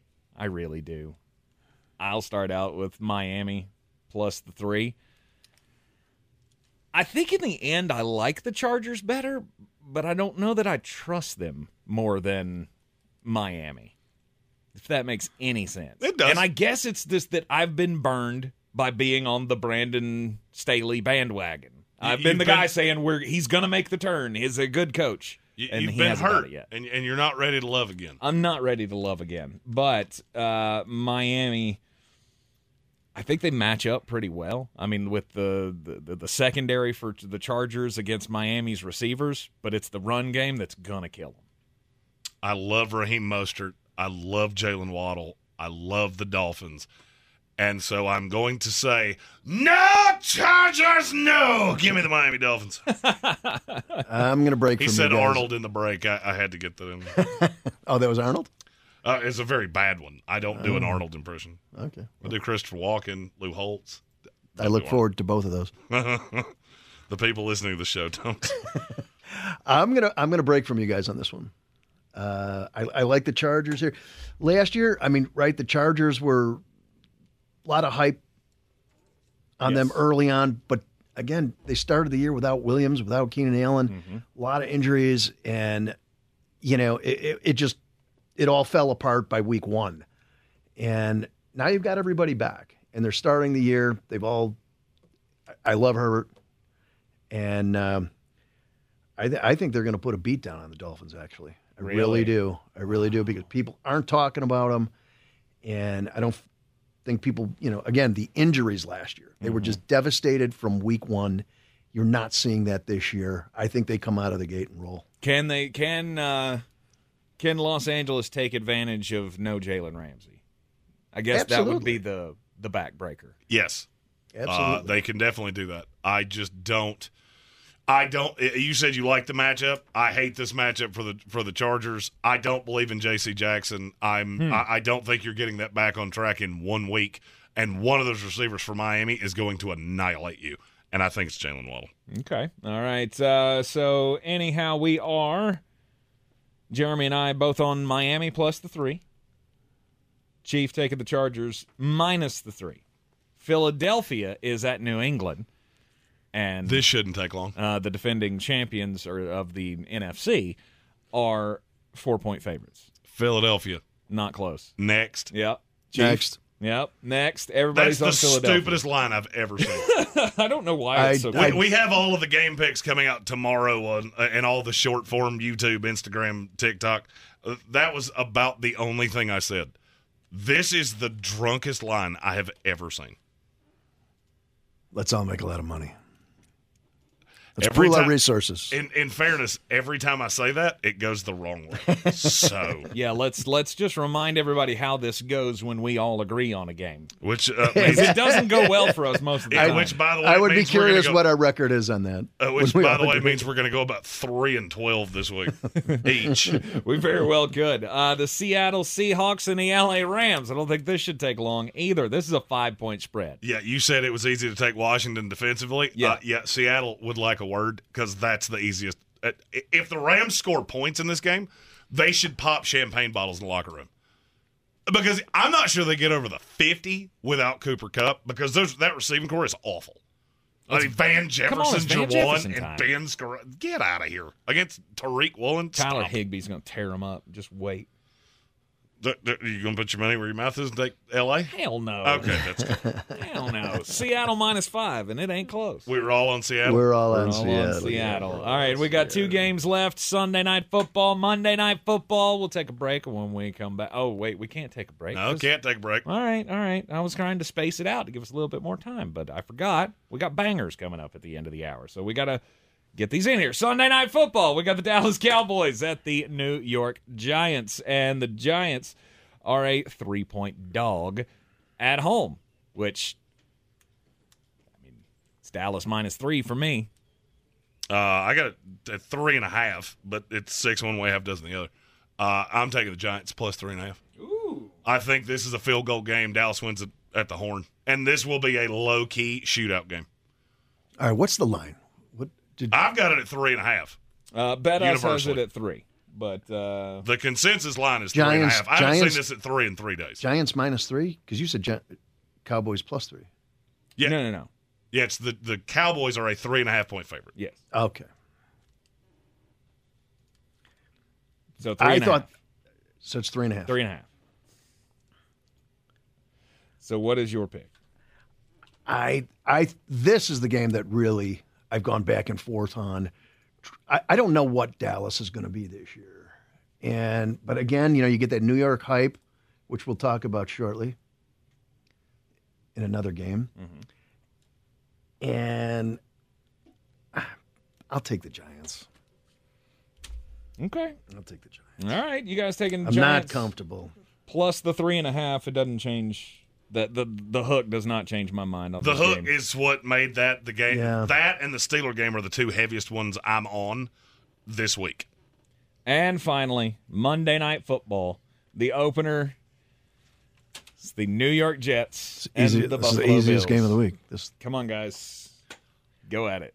I don't disagree. This is the easiest game of the week. Jets bringing back the old school 80s throwbacks on September 11th with Aaron Rodgers in MetLife. Jets, Jets. Rodgers is a 9/11 denier. He's a lunatic. But you know what else he is? You know what else he can do? Throw a football in a bucket from 60 yards. I watched him do it live 3 weeks ago. Yeah, that Allen kid's pretty good too. He is good. So, yeah. We talked about this not long ago, where this hype on the Jets and vastly improved team, but this whole just Aaron Rodgers coming over, and now their Super Bowl window is open. yet those same prognosticators are saying the Josh Allen window is closed. Yes. That's like the dumbest take that I've ever heard. Buffalo didn't do anything sexy in the offseason. Mm-hmm. They lost one player, mm-hmm. Edmonds, their middle linebacker. Offensive line's been beefed up. James Cook is far superior to Singletary, and that receiving core got markedly better. With Kincaid? Now you throw in Kincaid, and I think it's a make-or-break year for Ken Dorsey. Ken Dorsey's either going to be out of football, yep. or at least out of the NFL, or Buffalo's going to have one of the best offenses in the entire NFL this year. Mm-hmm. The Jets do this. The New York media does it. They pump the Jets. Rodgers is – there's a reason Brady's the GOAT and lasted into his 40s because he's Brady. Mm-hmm. Rodgers is not Brady. He has been in decline. Well, he had an MVP year. Playing against bad teams. Yeah. Against bad teams. Yep. Okay, now he's going into the AFC East. Different animal altogether. Buffalo will win this game. All right, Buffalo wins for the Chiefs. So is it you're taking them minus the 2.5 to cover the spread? I'll take the minus 50 points. Minus 50? I'll take the minus 50 points. All right, my converse of minus 50. That's the new Jets plus 7. All right, my converse of that is I don't think that Bills line is improved. I think the Jets' defensive line is going to annihilate them. And it leads to Osiris Torrance actually going into the starting lineup 2 or 3 weeks from now. Yep. That's when they'll be able to run. He is starting. He is starting? He is starting. I don't know that I love that against – because he's going to have to defend Quentin Williams. Yeah, and you remember these pass rushers. And you remember in the pre-draft I said the thing that bothers me about him, he'll come in immediately and be a road grader. You get him against a Quentin Williams. I'm not sure that's not the name I said. All right. And it's going to be a long day. Y'all are taking your teams. If the Tank Spencer kiss of death is a thing – then congratulations to the Buffalo Bills, because I'm taking the New York Jets. No! Plus no! the 2.5. You take the Bills. You do it now. You leave my team alone. You have never picked the Jets right in the 4 years we've been doing this. That's the meanest thing you've ever done. I'm going underdog, plus the 2.5 on Monday Night Football. I appreciate you there, buddy. I appreciate you. That was for picking his stupid team. I should have taken Minnesota and taken my loss. You just cursed my team. They're going to forget how to get to the stadium. If I just KOD'd, then I think I need a bat mug too. You need to but that's right. You're getting a bat mug. But I think it should have your face on it. My Chief face? Sack. Yeah, with the Bills logo. I think that would be a great little piece to have right next to Jeremy's bat mug on the shelf. Beat the Chief, brought to you by Clarissa Hyatt Zach of eXp Realty. Go to ClarissaSalesWNC.com. Best of luck, guys. And we'll see who comes out on top. This is the Sportsocracy on ESPN Asheville. Coffee's for closers only. Get them the money. Then when you get the money, you get the power. That watch costs more than your car. Then when you get the power, then you get the win. You know it's a bad week in college football and really hard to wager when I'm picking over-unders. But that's exactly what I did. This is Great on Green, brought to you by Ingles Markets. Low prices, love the savings. SMU, Oklahoma. I don't have a good read on who wins this game. I think it's SMU because I don't believe in Oklahoma no matter how many points they put on crying Butch Jones. But here's what I do know. Neither one of them are very good defensively, and over 68.5 looks like the layup bet of the week because both of them can score and score at will. So give me over 68.5 between SMU and Oklahoma. Next, Oklahoma State's a 3.5-point favorite at Arizona State. Wager, don't watch. These two are awful. But Oklahoma State, a little less awful than Arizona State, who very easily could have lost to a school that I have never heard of last week. Iowa's a 3.5-point favorite at Iowa State. I feel like this is the most wagered rivalry in all of sports, at least by the players. Matt Campbell is the most overrated coach in all of sports, and Iowa actually showed some life offensively last week. But the under in this Cy-Hawk still applies. Under the number, Iowa minus 3.5. But where are all the road dogs? Oh, you didn't know? Your ass better call somebody! UConn's It's a three-point dog at Georgia State. I'm just going to keep wagering UConn and using the free money until Vegas corrects this. They're good. Georgia State's not. And I, for the life of me, can't figure out how anybody put this number on this game and signed it off and said, yep, that's a solid day's work. And finally, the fighting Rich Rodriguez's of Jacksonville State are a 14.5-point dog at Coastal Carolina. I understand Coastal played with UCLA, and we saw it because it was the highlight game of that last slate. They don't score well. I don't know what Tim Beck did to this offense, but it's not good. And Jacksonville State can run the ball down your throat. 14.5 is too much. It might land on 14. I'm not saying Jacksonville State's going to win, but they do cover. Give me the Gamecocks plus 14.5. For more, find us on all the social medias at The Sportsocracy. And as always, love the savings with Ingles. Love the winnings with me. Mull it out. He's a degenerate gambler. You are a smelly pirate hooker. And he's cheaper than oxygen. He's useless. But somehow, they make it work. Jeremy Green. Tank Spencer. There's no holding back in The Sportsocracy. Presented by Ingles Supermarkets. It's ESPN Asheville, 92.9 FM, 880 AM and 1400. The Sportsocracy heard everywhere on the iHeartRadio app, and we are seen everywhere on YouTube, even when we don't want to be seen on YouTube. Just go to thesportsocracy.com, click that live video link. Don't forget to subscribe to the channel so you can join us in the chat. Appreciate the warning on that. Jeez. Hey, yeah, on. Oh, yeah. Tell Tank, hey, I hit the wrong button, so you're going to be on Screen Weirder, and he starts picking his nose like a 6-year-old. Because it's what I do, because I'm a big old goob. That's why I like Kirk Cousins. Please, God, somebody cut that. I'm going to make that my ringtone. It is time for the Daily Draft here at the top of the third hour of the program. Week one of the NFL season. This is a Football Friday. Yeah, we got a lot going on in college football as well as Daily Draft on Fridays. We always tell you where we're going to go this weekend around the football world. Just want to use this opportunity to remind everyone as well, if you're just hopping into the cars here, maybe you're part of that crew that has tuned out during the off season because, I mean, let's be honest, the NFL runs the show here. And yeah, maybe you're not into the draft or the mock drafts or all of the other stuff, but you're back for the picks. So we're moving to a new time on Monday. We will now be on 12 to 3 starting on Monday every weekday afternoon on ESPN Asheville. Still live on the YouTubes. Go to thesportsocracy.com, click the live video link, subscribe to the channel, join us in the chat, all those good things. Follow the links in the description of the video to get in on the battle for the belt this year. Anything else I got to get out of the way here before we start? Yeah, I just checked. So usually I'm stepping out every 30 minutes while we're doing the show. I just checked my phone. I have a slew of messages from people about Battle for the Belt. How do I get in? All those things. If you want to message me directly, feel free. You can get me on Facebook, Twitter. You can message the show. If it's, I don't have the money, literally shoot me a message.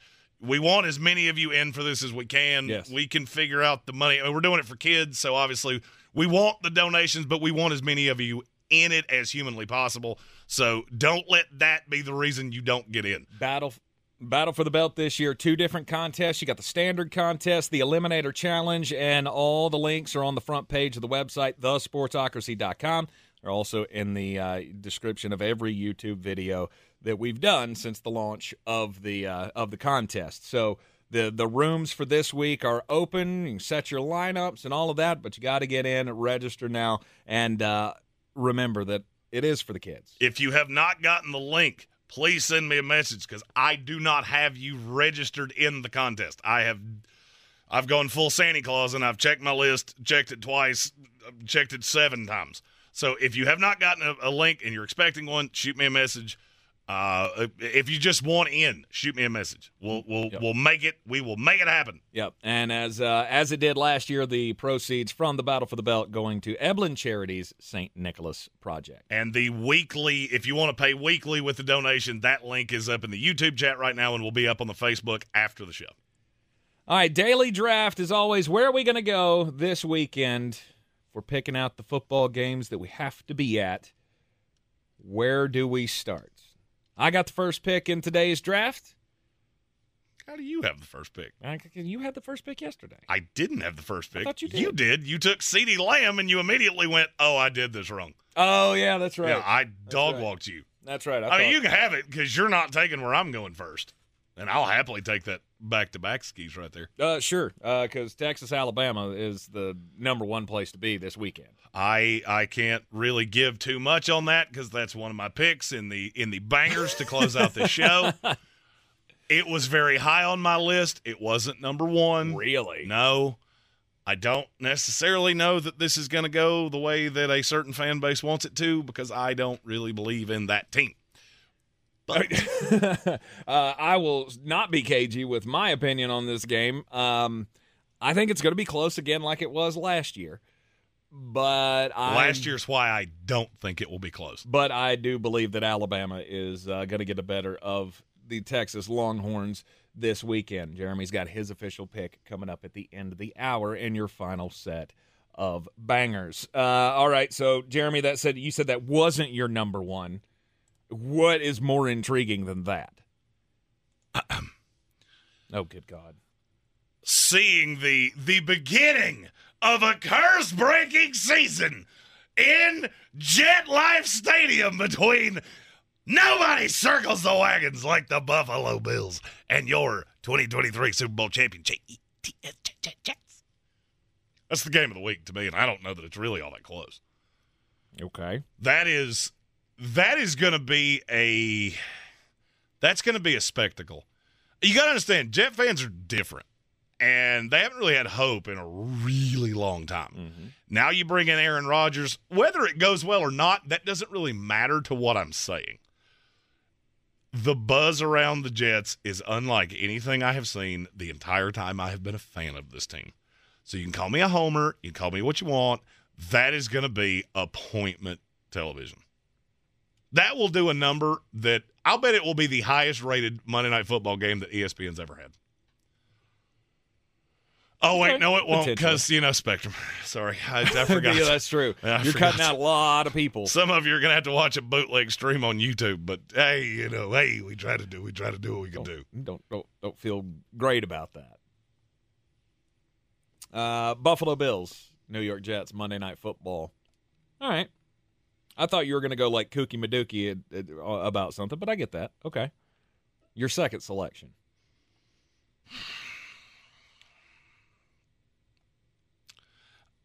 I'm debating which one I have to take here because there's one that I really want to take, but I don't think I have to. So I'm going to go to a lovely stadium that's probably going to be 60% fans of the opposing team. I'm going to SoFi Stadium to see the Miami Dolphins and the Los Angeles Chargers because I like offensive football. And those two are going to score a jillion points. I should also really specify I hate this college slate with just an unabashed passion. Well, there aren't very many great or good even college games this weekend. I was about to say, I don't know where great is. I haven't located it yet. Well, I mean, Alabama, Texas. I feel like that'll be a great game. Yeah, at the end of the hour, I'll tell you why I don't think it will be.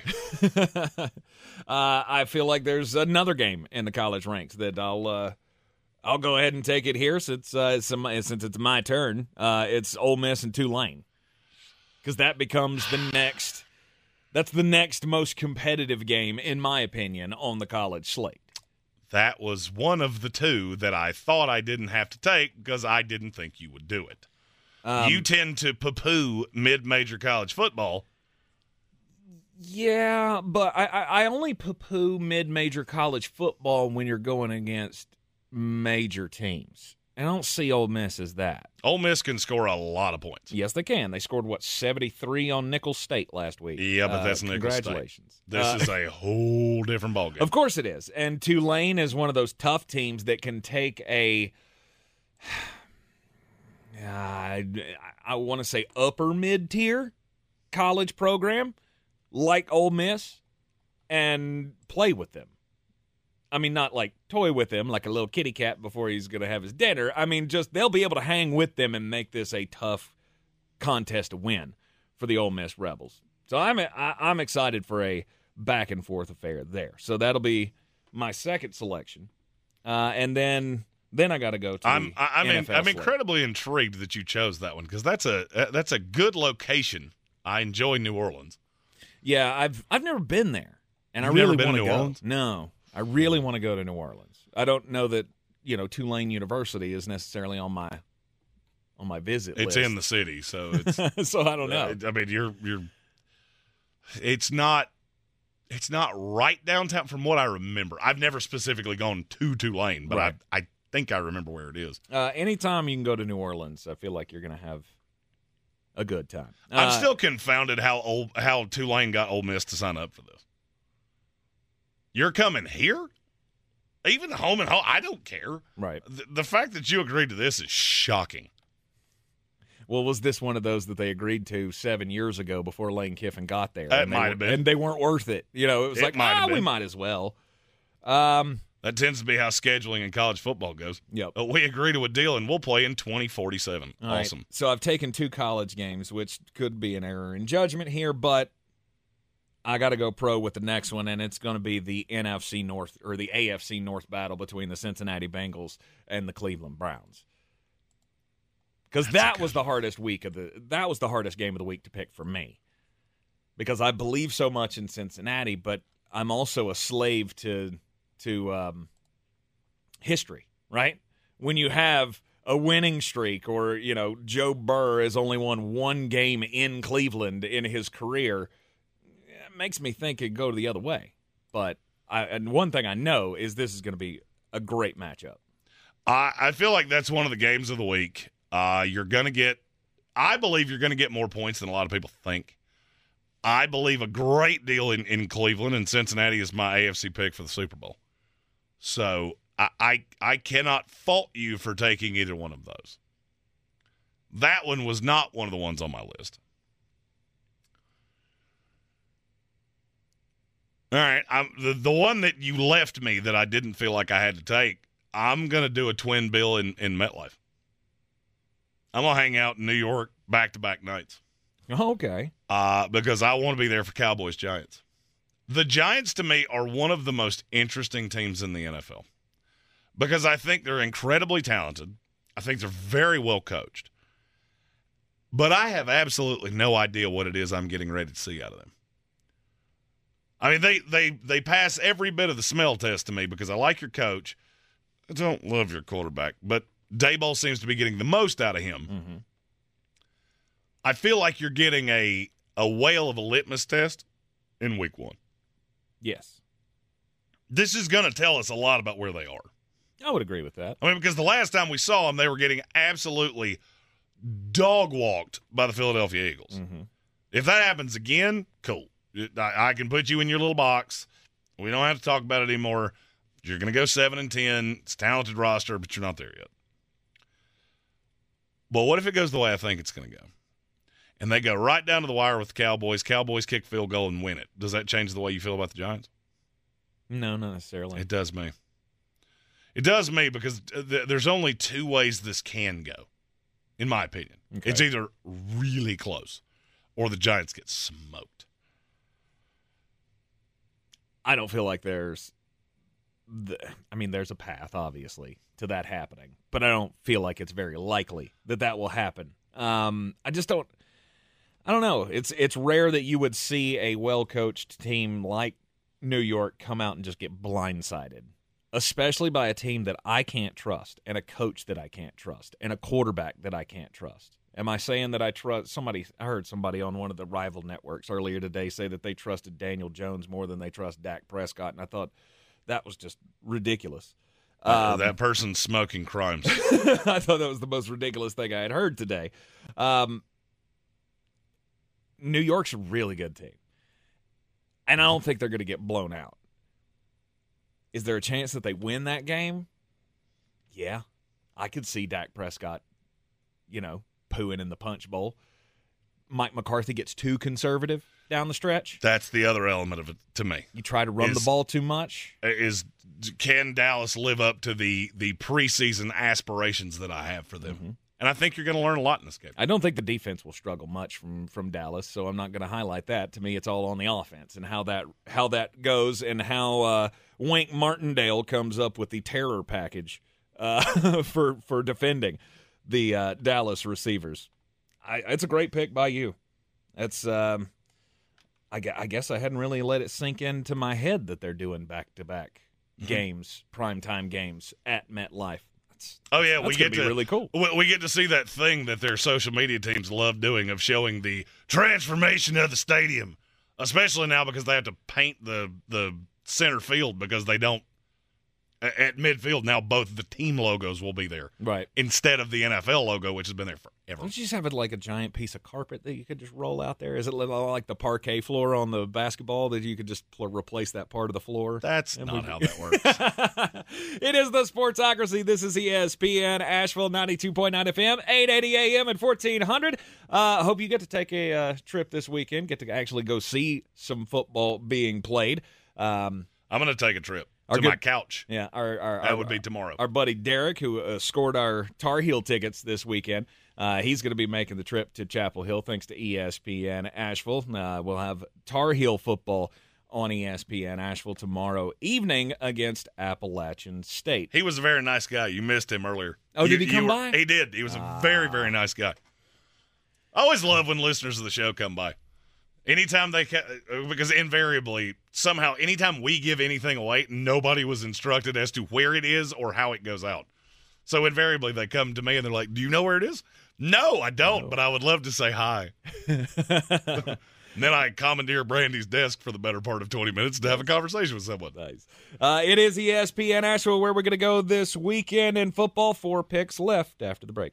Attention, it's time for the morning announcements. Make sure your parents are aware of the Ingles Tools for Schools program and ask them to link their Ingles Advantage card to our school. Remember, you have to do it each year.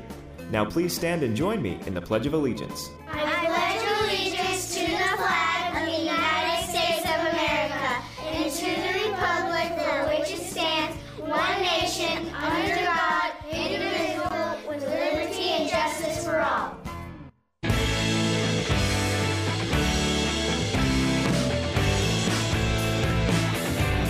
Welcome back into the Sportsocracy on ESPN Asheville for the final time in the 3 to 6 time slot. Oh, memories like the corners of my mind. When you hear us again on Monday here in the Ingles studio, we will be coming to you at noon. Misty watercolor memories. Noon to 3 weekdays here on ESPN Asheville following today, which is, I realize that it's going to be a different shakeup for some of you. It'll be a different shakeup for us as well. Yes, it benefits me by being able to get out of here earlier in the evenings. It allows us the opportunity to post more on social media in the evenings as well. And it makes the show much more accessible. Yes. I've had a bunch of people say, well, that's my drive home. Well, trust me, you'll be able to get it on the iHeartRadio app. You'll be able to get it on YouTube. You'll have it on Spotify. You'll have it on all of the things, and it will be up quicker. Yes. So as opposed to listening to it the next morning, you can listen to it while it's still relevant. Indeed, you can. So Monday starts the noon to 3 Sportsocracy here on ESPN Asheville. Same great show. Just new. There's gonna be some new. There'll be some new elements. Same great station. Just new, better time slot. We are in the midst of the daily draft here. Where are we going to go this weekend around the football world? I took Texas-Alabama first because I thought that was the no-brainer of the weekend.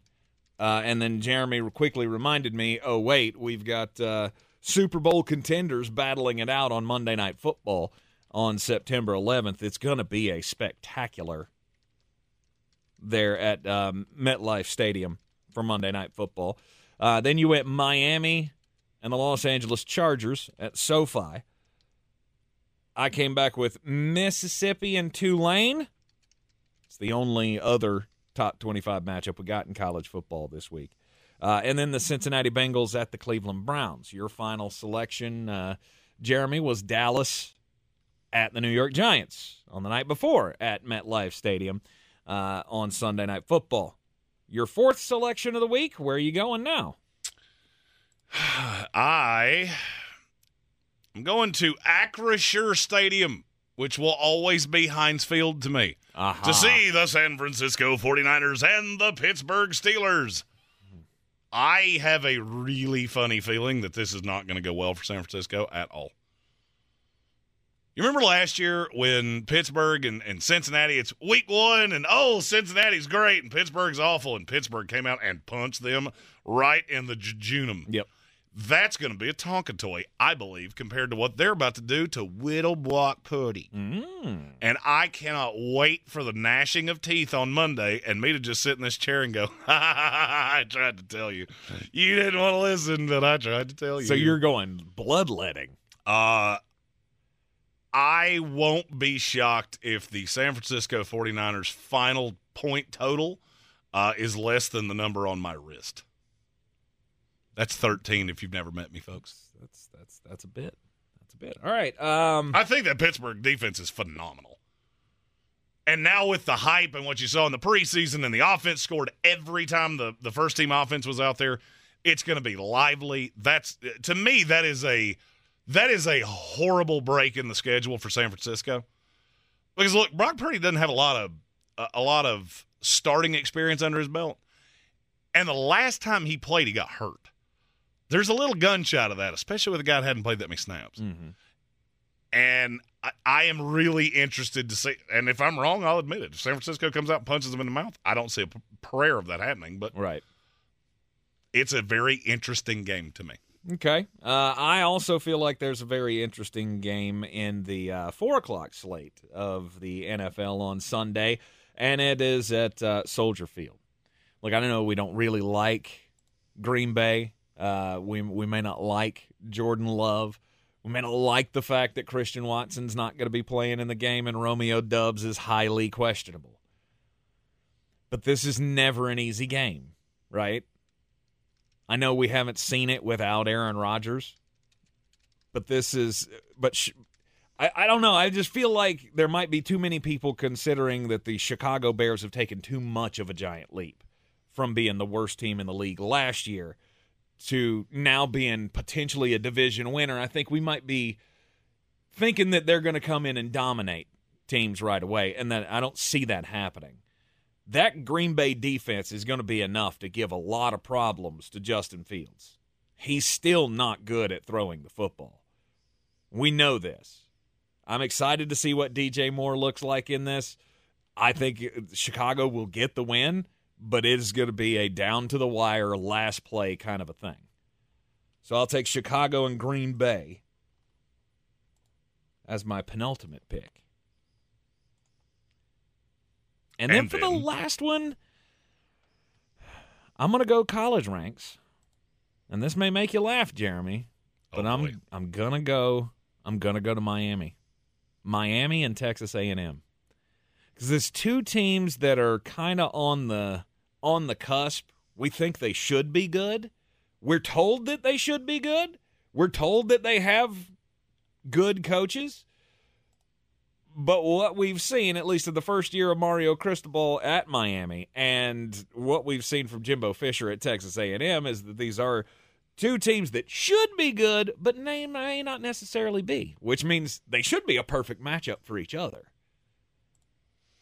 That game is interesting to me to watch. I'm not really fond of that stadium. I'm also not really fond of Jimbo Fisher. That could also be just a gnarly game. Mm-hmm. There's a possibility that neither one of those teams are good. I think one of them is. But we'll talk about that momentarily. All right, final selection. Where are you going this weekend? Oh, well, I'm out of NFL games to take. I physically can't take another pro game. Trust me, I tried. So I'm going to go to the game that I knew you weren't going to take, and I would have taken it earlier. Okay. It's Nebraska, Colorado. Mm-hmm. That place is going to be bananas. And I don't think the game will be any good at all. I'm still dumbfounded that number keeps going down. We're all the way down to Colorado minus 2.5.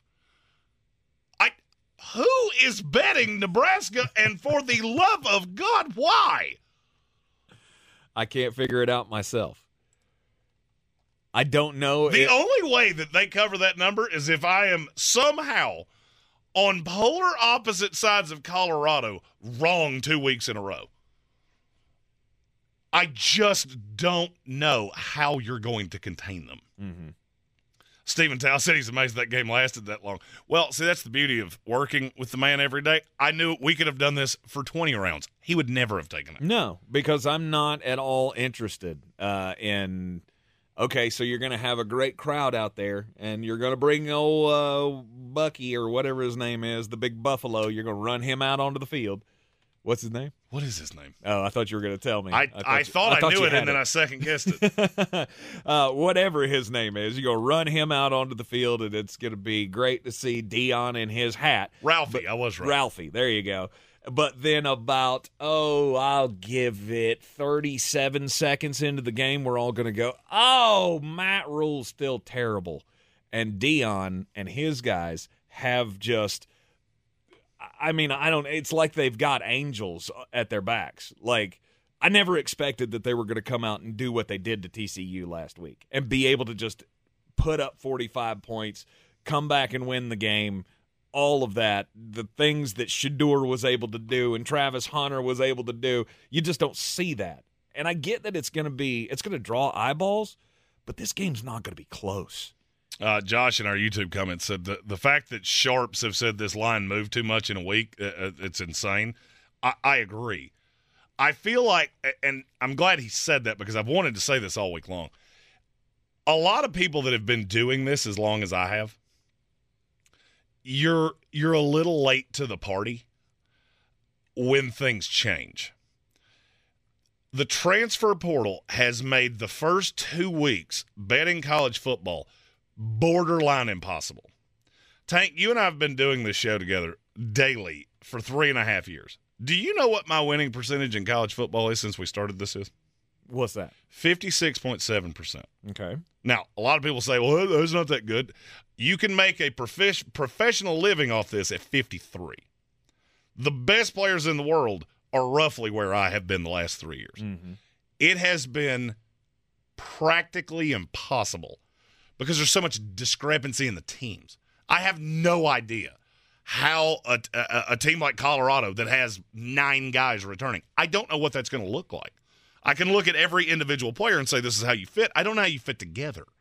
So forever, especially in college football, we've had this narrative that a line can't move that much because it's in large part it's the same team year over year unless the coach changes, unless X, Y, and Z.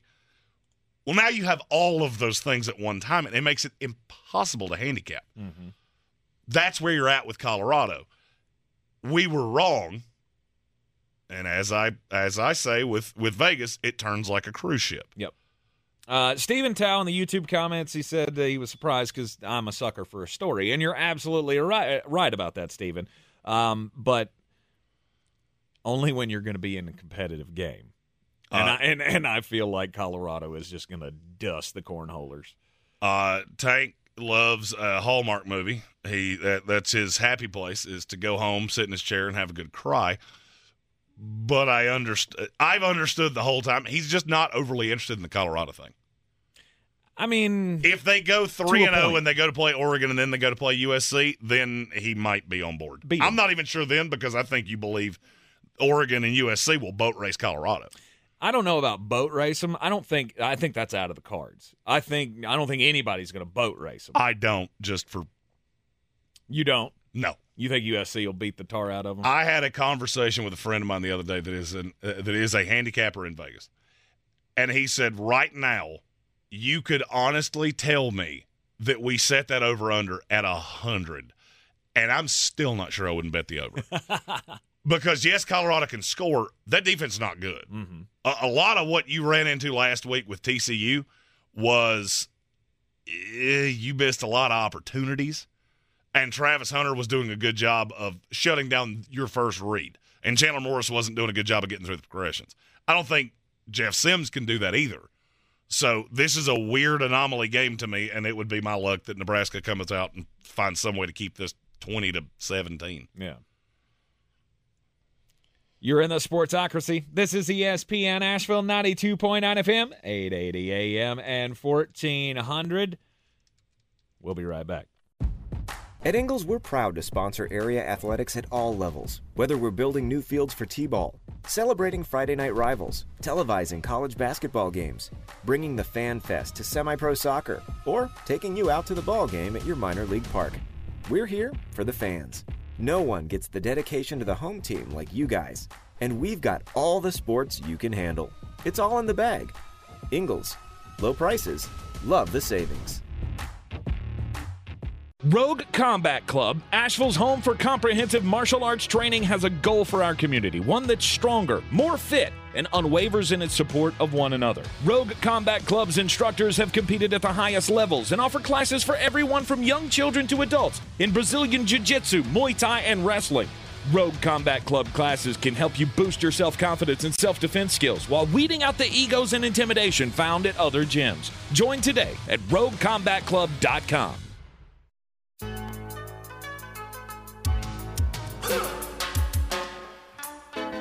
We'll get there eventually. It is the Sportsocracy. This is ESPN Asheville, and it's time for the most important message of the day, Jeremy Green. Don't do crimes! Don't do crimes. Yeah, don't forget where the buttons are. Don't forget that your mic's on. I mean, struggling. Yeah, sometimes, damn, it's the only thing you can say about how the day's going. I heard it through my headphones. Yeah. Like, nope, that's not supposed to do that. Yep. It's a professional operation around here, folks. It is indeed. We're coming down to the final moments of the show here in the 3 to 6 time slot. Going to be on Monday. When we return, we'll be on from 12 to 3. We'll still have all the favorite segments of the day, like the weird news. And yeah, if Tank doesn't find a way to get at least himself fired. Nah, it's fine. It's fine. Name's on the door. Nobody cares.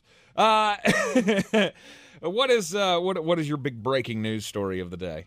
It's not really breaking news. Who's the breaking news? Can I hit the button? No. Please? No. Please? Because it's not breaking news. Okay, it's crimes. All right. My story is from Arizona. Somebody... in the Goodyear area of Phoenix, they took a donation to Goodwill, had clothes, other assorted knickknacks, and when the people at Goodwill started searching through the donation, they found something strange in the bottom of a box. It was a human skull, and it still had teeth and a fake eye. Oh, attached. It's really weird. Look, it's on my screen. It's kind of mortifying me, to be honest with you. The only thing is that there was no sign of any kind of crime with the skull. So they sent it off to a forensic lab to have it investigated. Turns out it's an antique skull of some kind, and they believe it was a decoration. Okay. I don't know for what. You're going to say Halloween, and I know that. Yeah. If you're decorating this intricately for Halloween, do not invite me to your parties. Because that's actually that's a person's whole head. And I don't need that. So it freaks you out knowing that it's real human. Yeah, it's the teeth. It needs to not have teeth. All right, that's just. Wouldn't it look weirder if you just yanked all the teeth out of it? Not for me. It's weird. I would think a skull without teeth would look weirder than one with teeth. But, yeah, it might. I mean, the one fake eye is really not doing much for me either. I was going to say the glass eye is a great touch. Yeah, okay. That's got to go away. I don't like looking at that. I need bunnies or rainbows or something to get my chi back where it's supposed to be. Mm-hmm. Found this one. So I guess justice has been served on a grizzly bear. Montana Fish and Wildlife has confirmed that a grizzly bear euthanized on Saturday, September the 2nd, was the same bear that killed a 48-year-old woman of Kansas in July. Early Saturday morning, FWP wardens received a report from a West Yellowstone homeowner that a grizzly bear with a cub broke into their house through a window while they were home and grabbed a container of dog food. Well, they captured the bear later. They captured the cub And then, of course, what happened with the adult. If somebody captures the cub, what's the response of the bear, the adult bear, going to be? Not very kind. There's a reason that whole mama bear saying exists. Well, they ended up killing the adult bear because she got angry that they had taken her cub. But then it turns out this was the same bear that was linked to a murder. So I guess the stealing of the dog food, that would have been a cruel punishment had that been the only crime committed by the bear. But I mean, I guess if you can say that it was attached to a killing, then that makes us all feel better, right? Even as a bear, don't do crimes. It is the Sportsocracy, and this is a Football Friday. Go ahead, Jeremy. Football Friday. Yeah, I can't do it. I can't do it like you. That hurts my throat to do. Got a very gravelly voice. Yeah. Can't do it. Any more college games on the slate that stick out to you? I mean, Appalachian State and North Carolina. Is there any way that game could be as entertaining as it was last year? Oh, Lord, no. No. That's a bloodletting. That's how I feel. After the defensive performance that they put up last week against South Carolina, I don't see how Appalachian State is going to be able to put up much of a fight against this Tar Heel team, but we shall see. No, for me, the slate pretty well goes Notre Dame, NC State at noon with Colorado and Nebraska. Mm-hmm. I'll be bouncing back and forth between those two. I do find the NC State game to be, I will say, interesting because I was in no way impressed by NC State in that first game with UConn, but I like UConn better than most do. So I envision Sam Hartman and Notre Dame come out and just walk them. And when I say that, I mean 2 scores. It's never really in doubt, comfortable. But if State makes a game of that, I may have to reassess what Notre Dame is, because the first 2 teams they played are completely irrelevant. Mm-hmm. Army or Navy, excuse me, and Tennessee State are not really doing anything for me. No. I want to see you do what you did to those two to NC State. Mm-hmm. And that's the point where I'll go, yep, that's a national contender. With a shot at Ohio State and USC, who are both flawed contenders. Mm-hmm. At least as far as we've seen. Yes. And that's intriguing to me. We've already talked about Nebraska, Colorado. Mm-hmm. Then you get Ole Miss, Tulane, Texas A&M, Miami in that 3:30 window, which is a good just bounce back and forth, maybe have a little nap in there. 3:30 is feeling like prime nap season for this weekend in college football. But you'll miss the kickoff of the fight in Mike Houston's if you do that. I will, and that's fine. He's like, I'm good with that. I mean, I have DC Stream, so I will certainly watch it because I support my guy Mike as often as I can. Mm-hmm. And I think there's a good chance that they're going to win that game. Yep. 4:15 here on ESPN Asheville. The coverage will start for North Carolina and Appalachian State with the kickoff scheduled for 5:15. I don't think there's a whole lot we're going to learn about any of these teams outside of Texas and Alabama, maybe Notre Dame, as you said, against NC State. Everybody's just – I mean, this is cupcake week. Oklahoma's a team I think you'll be able to learn a little bit about. Against SMU? Yes, because how good are they?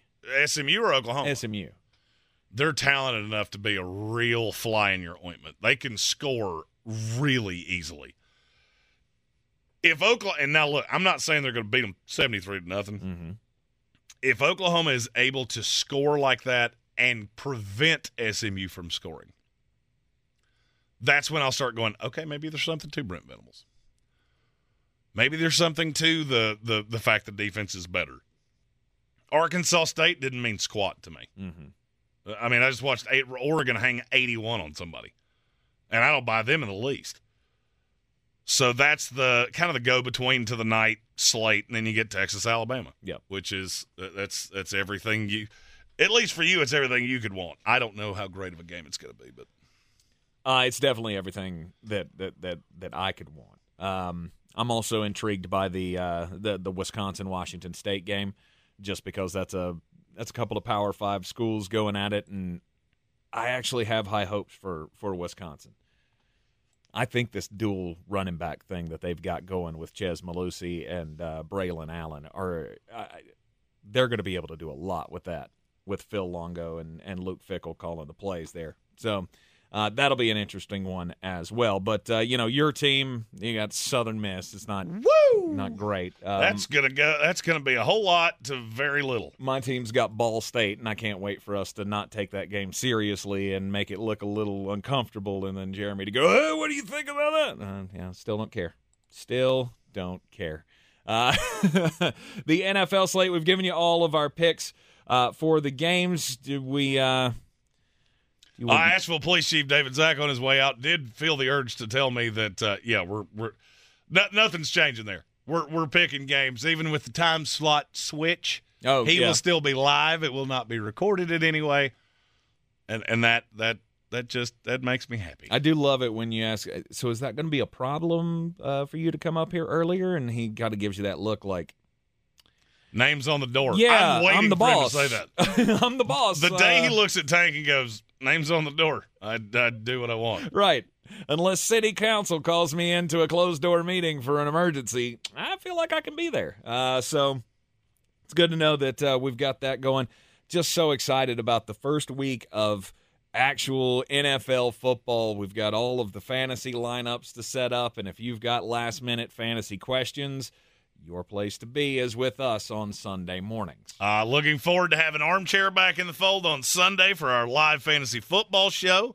Just, you know, you wake up, you make a little coffee, maybe some little eggs, some sausage, and you tune into your two favorite formerly fat idiots sitting at a bar that's not even open yet. Let's go. And then it will be open, and then consumption season is upon us. Join us every Sunday of the football season at the Village Porch, football home of the Sportsocracy, 51 North Merriman Avenue up in the Reynolds Village mixed-use development that's up there near the YMCA in North Asheville. 51 North Merriman Avenue, the Village Porch. You're going to love the food. You're going to love the atmosphere, and you may not want to leave. I will be there all day. I know Tank will be there as long as he can hang out because, you know, he's got to do a political talk show. I don't know what time you get here, and I don't want to know. 4. I get here at 4 every day. Like in the parking lot? Like in the parking lot. I'm pulling up at 4 o'clock. But the show doesn't start till 6. Yeah, I got stuff to do, man. Pre-production, try to wake up for one. That's a really formal Tank Spencer way of saying watch TikTok videos and poop. It's where he just went to you folks. Not a bad assessment. And I'll just follow that up with, what are you, a cop? Bingo. New time on Monday, 12 o'clock for us. We got bangers coming up next with Jeremy Green. He's got your final set of places that you need to put your money this weekend, and it's everybody's favorite, right? Everybody's absolutely favorite. Underdogs coming up next here on ESPN Asheville. At Ingles, we're proud to sponsor area athletics at all levels, whether we're building new fields for T-ball, celebrating Friday night rivals, televising college basketball games, bringing the Fan Fest to semi-pro soccer, or taking you out to the ball game at your minor league park. We're here for the fans. No one gets the dedication to the home team like you guys. And we've got all the sports you can handle. It's all in the bag. Ingles. Low prices. Love the savings. We're back counting down to kickoff. Let's look at today's 3 keys to premium pre-gaming with Beast Unleashed, presented by Monster Brewing. Number 1, beat the heat. Unleash the beast with bold, familiar flavors, zero caffeine and zero sugar. Number 2, running the option. There's 4 to choose from. White Haze, Peach Perfect, Scary Berries, and my personal favorite, Mean Green. And number 3, at 6% ABV, Max Protect. Always drink responsibly, and you must be 21 or over. Beast Unleashed, available at your local retailer. Real estate isn't about properties. It's about people. I'm Clarissa Hyatt-Zach with eXp Realty, your native realtor serving all of Western North Carolina. I will work hard for you, and I believe in doing the right thing every time. I market each of my listings to reach out-of-town buyers. I use a professional photographer and drone video on every single listing, as well as collaborate with agents across the country to find your buyer. Check me out online at clarissasellswnc.com or give me a call at 828-774-6343. It would be my pleasure to assist you through the real estate process. The season we've all been waiting for is here. No, not that one. The season of the Big Orange Tent is underway in Western North Carolina. The area's largest selection of Halloween costumes, decorations, and accessories is at the Big Orange Tent at the Asheville Mall. Halloween Express is your one-stop shop for adult and child costumes, superheroes, horror icons, inflatable suits. You can find it all under the Big Orange Tent at the Asheville Mall. 10 to 8 Monday through Saturday, 12 to 6 on Sundays. Coffee's for closers only. Get them the money. Then when you get the money, you get the power. That watch costs more than your car. Then when you get the power, then you get the woman. It wasn't easy. I must admit it was not easy, but I've got exactly what you're looking for. The first, little housekeeping.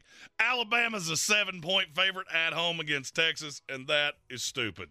I like Texas a lot. Quinn Ewers didn't look good last week, and frankly, I'm not buying this, oh, we didn't want to show anything. That's what loser teams say, and I was already leaning Alabama anyway. Soon as that came out, yeah, roll tide. I think they rolled Texas after last year. But that's not what you're here for. Underdog, underdog, underdog, underdog. Speed of lightning! Roar of thunder! Boise State is a 3.5-point dog at home against Central Florida. This is an overreaction because they look like dog piddle against Washington. A lot of teams are going to look that way because that offense is fantastic and UCF ain't got it. Give me Boise State plus 3.5. They went out right. My guy, your guy, the fighting Mike Houstons of East Carolina are a 3-point dog at home against Marshall. And that is stupid. Marshall is not very good. And East Carolina is criminally underrated because Vegas doesn't know a lot of these players. Well, guess what? I do. And they're better. Go Pirates. They went out right. Miami. I can't believe I'm doing this. As a lifelong Florida State fan, I cannot believe I'm about to, in good conscience, say that my favorite underdog of the week is Miami. Oh, wait, they're playing Lucifer himself, Jimbo Fisher. Give me the Hurricanes. I don't care what the number is. I've seen it range from 3 to 5.5. They're going to win this game outright, and it's not going to be close. And finally, Tulane, the fighting Squidbillies, are a 7.5-point dog at home against Ole Miss. A little aside, how in the world did they convince Ole Miss to play this game at Tulane? I'll never understand that. But they're going to take Lane Kiffin and the Ole Miss, whatever you want to call them, they're going to take them to the woodshed because they can score, but they couldn't stop a leaky faucet. Take all those wagers to betus.com and use the promo code SPORTSOCRACY to get a 125% deposit match on your initial bonus and wager football with us all season long.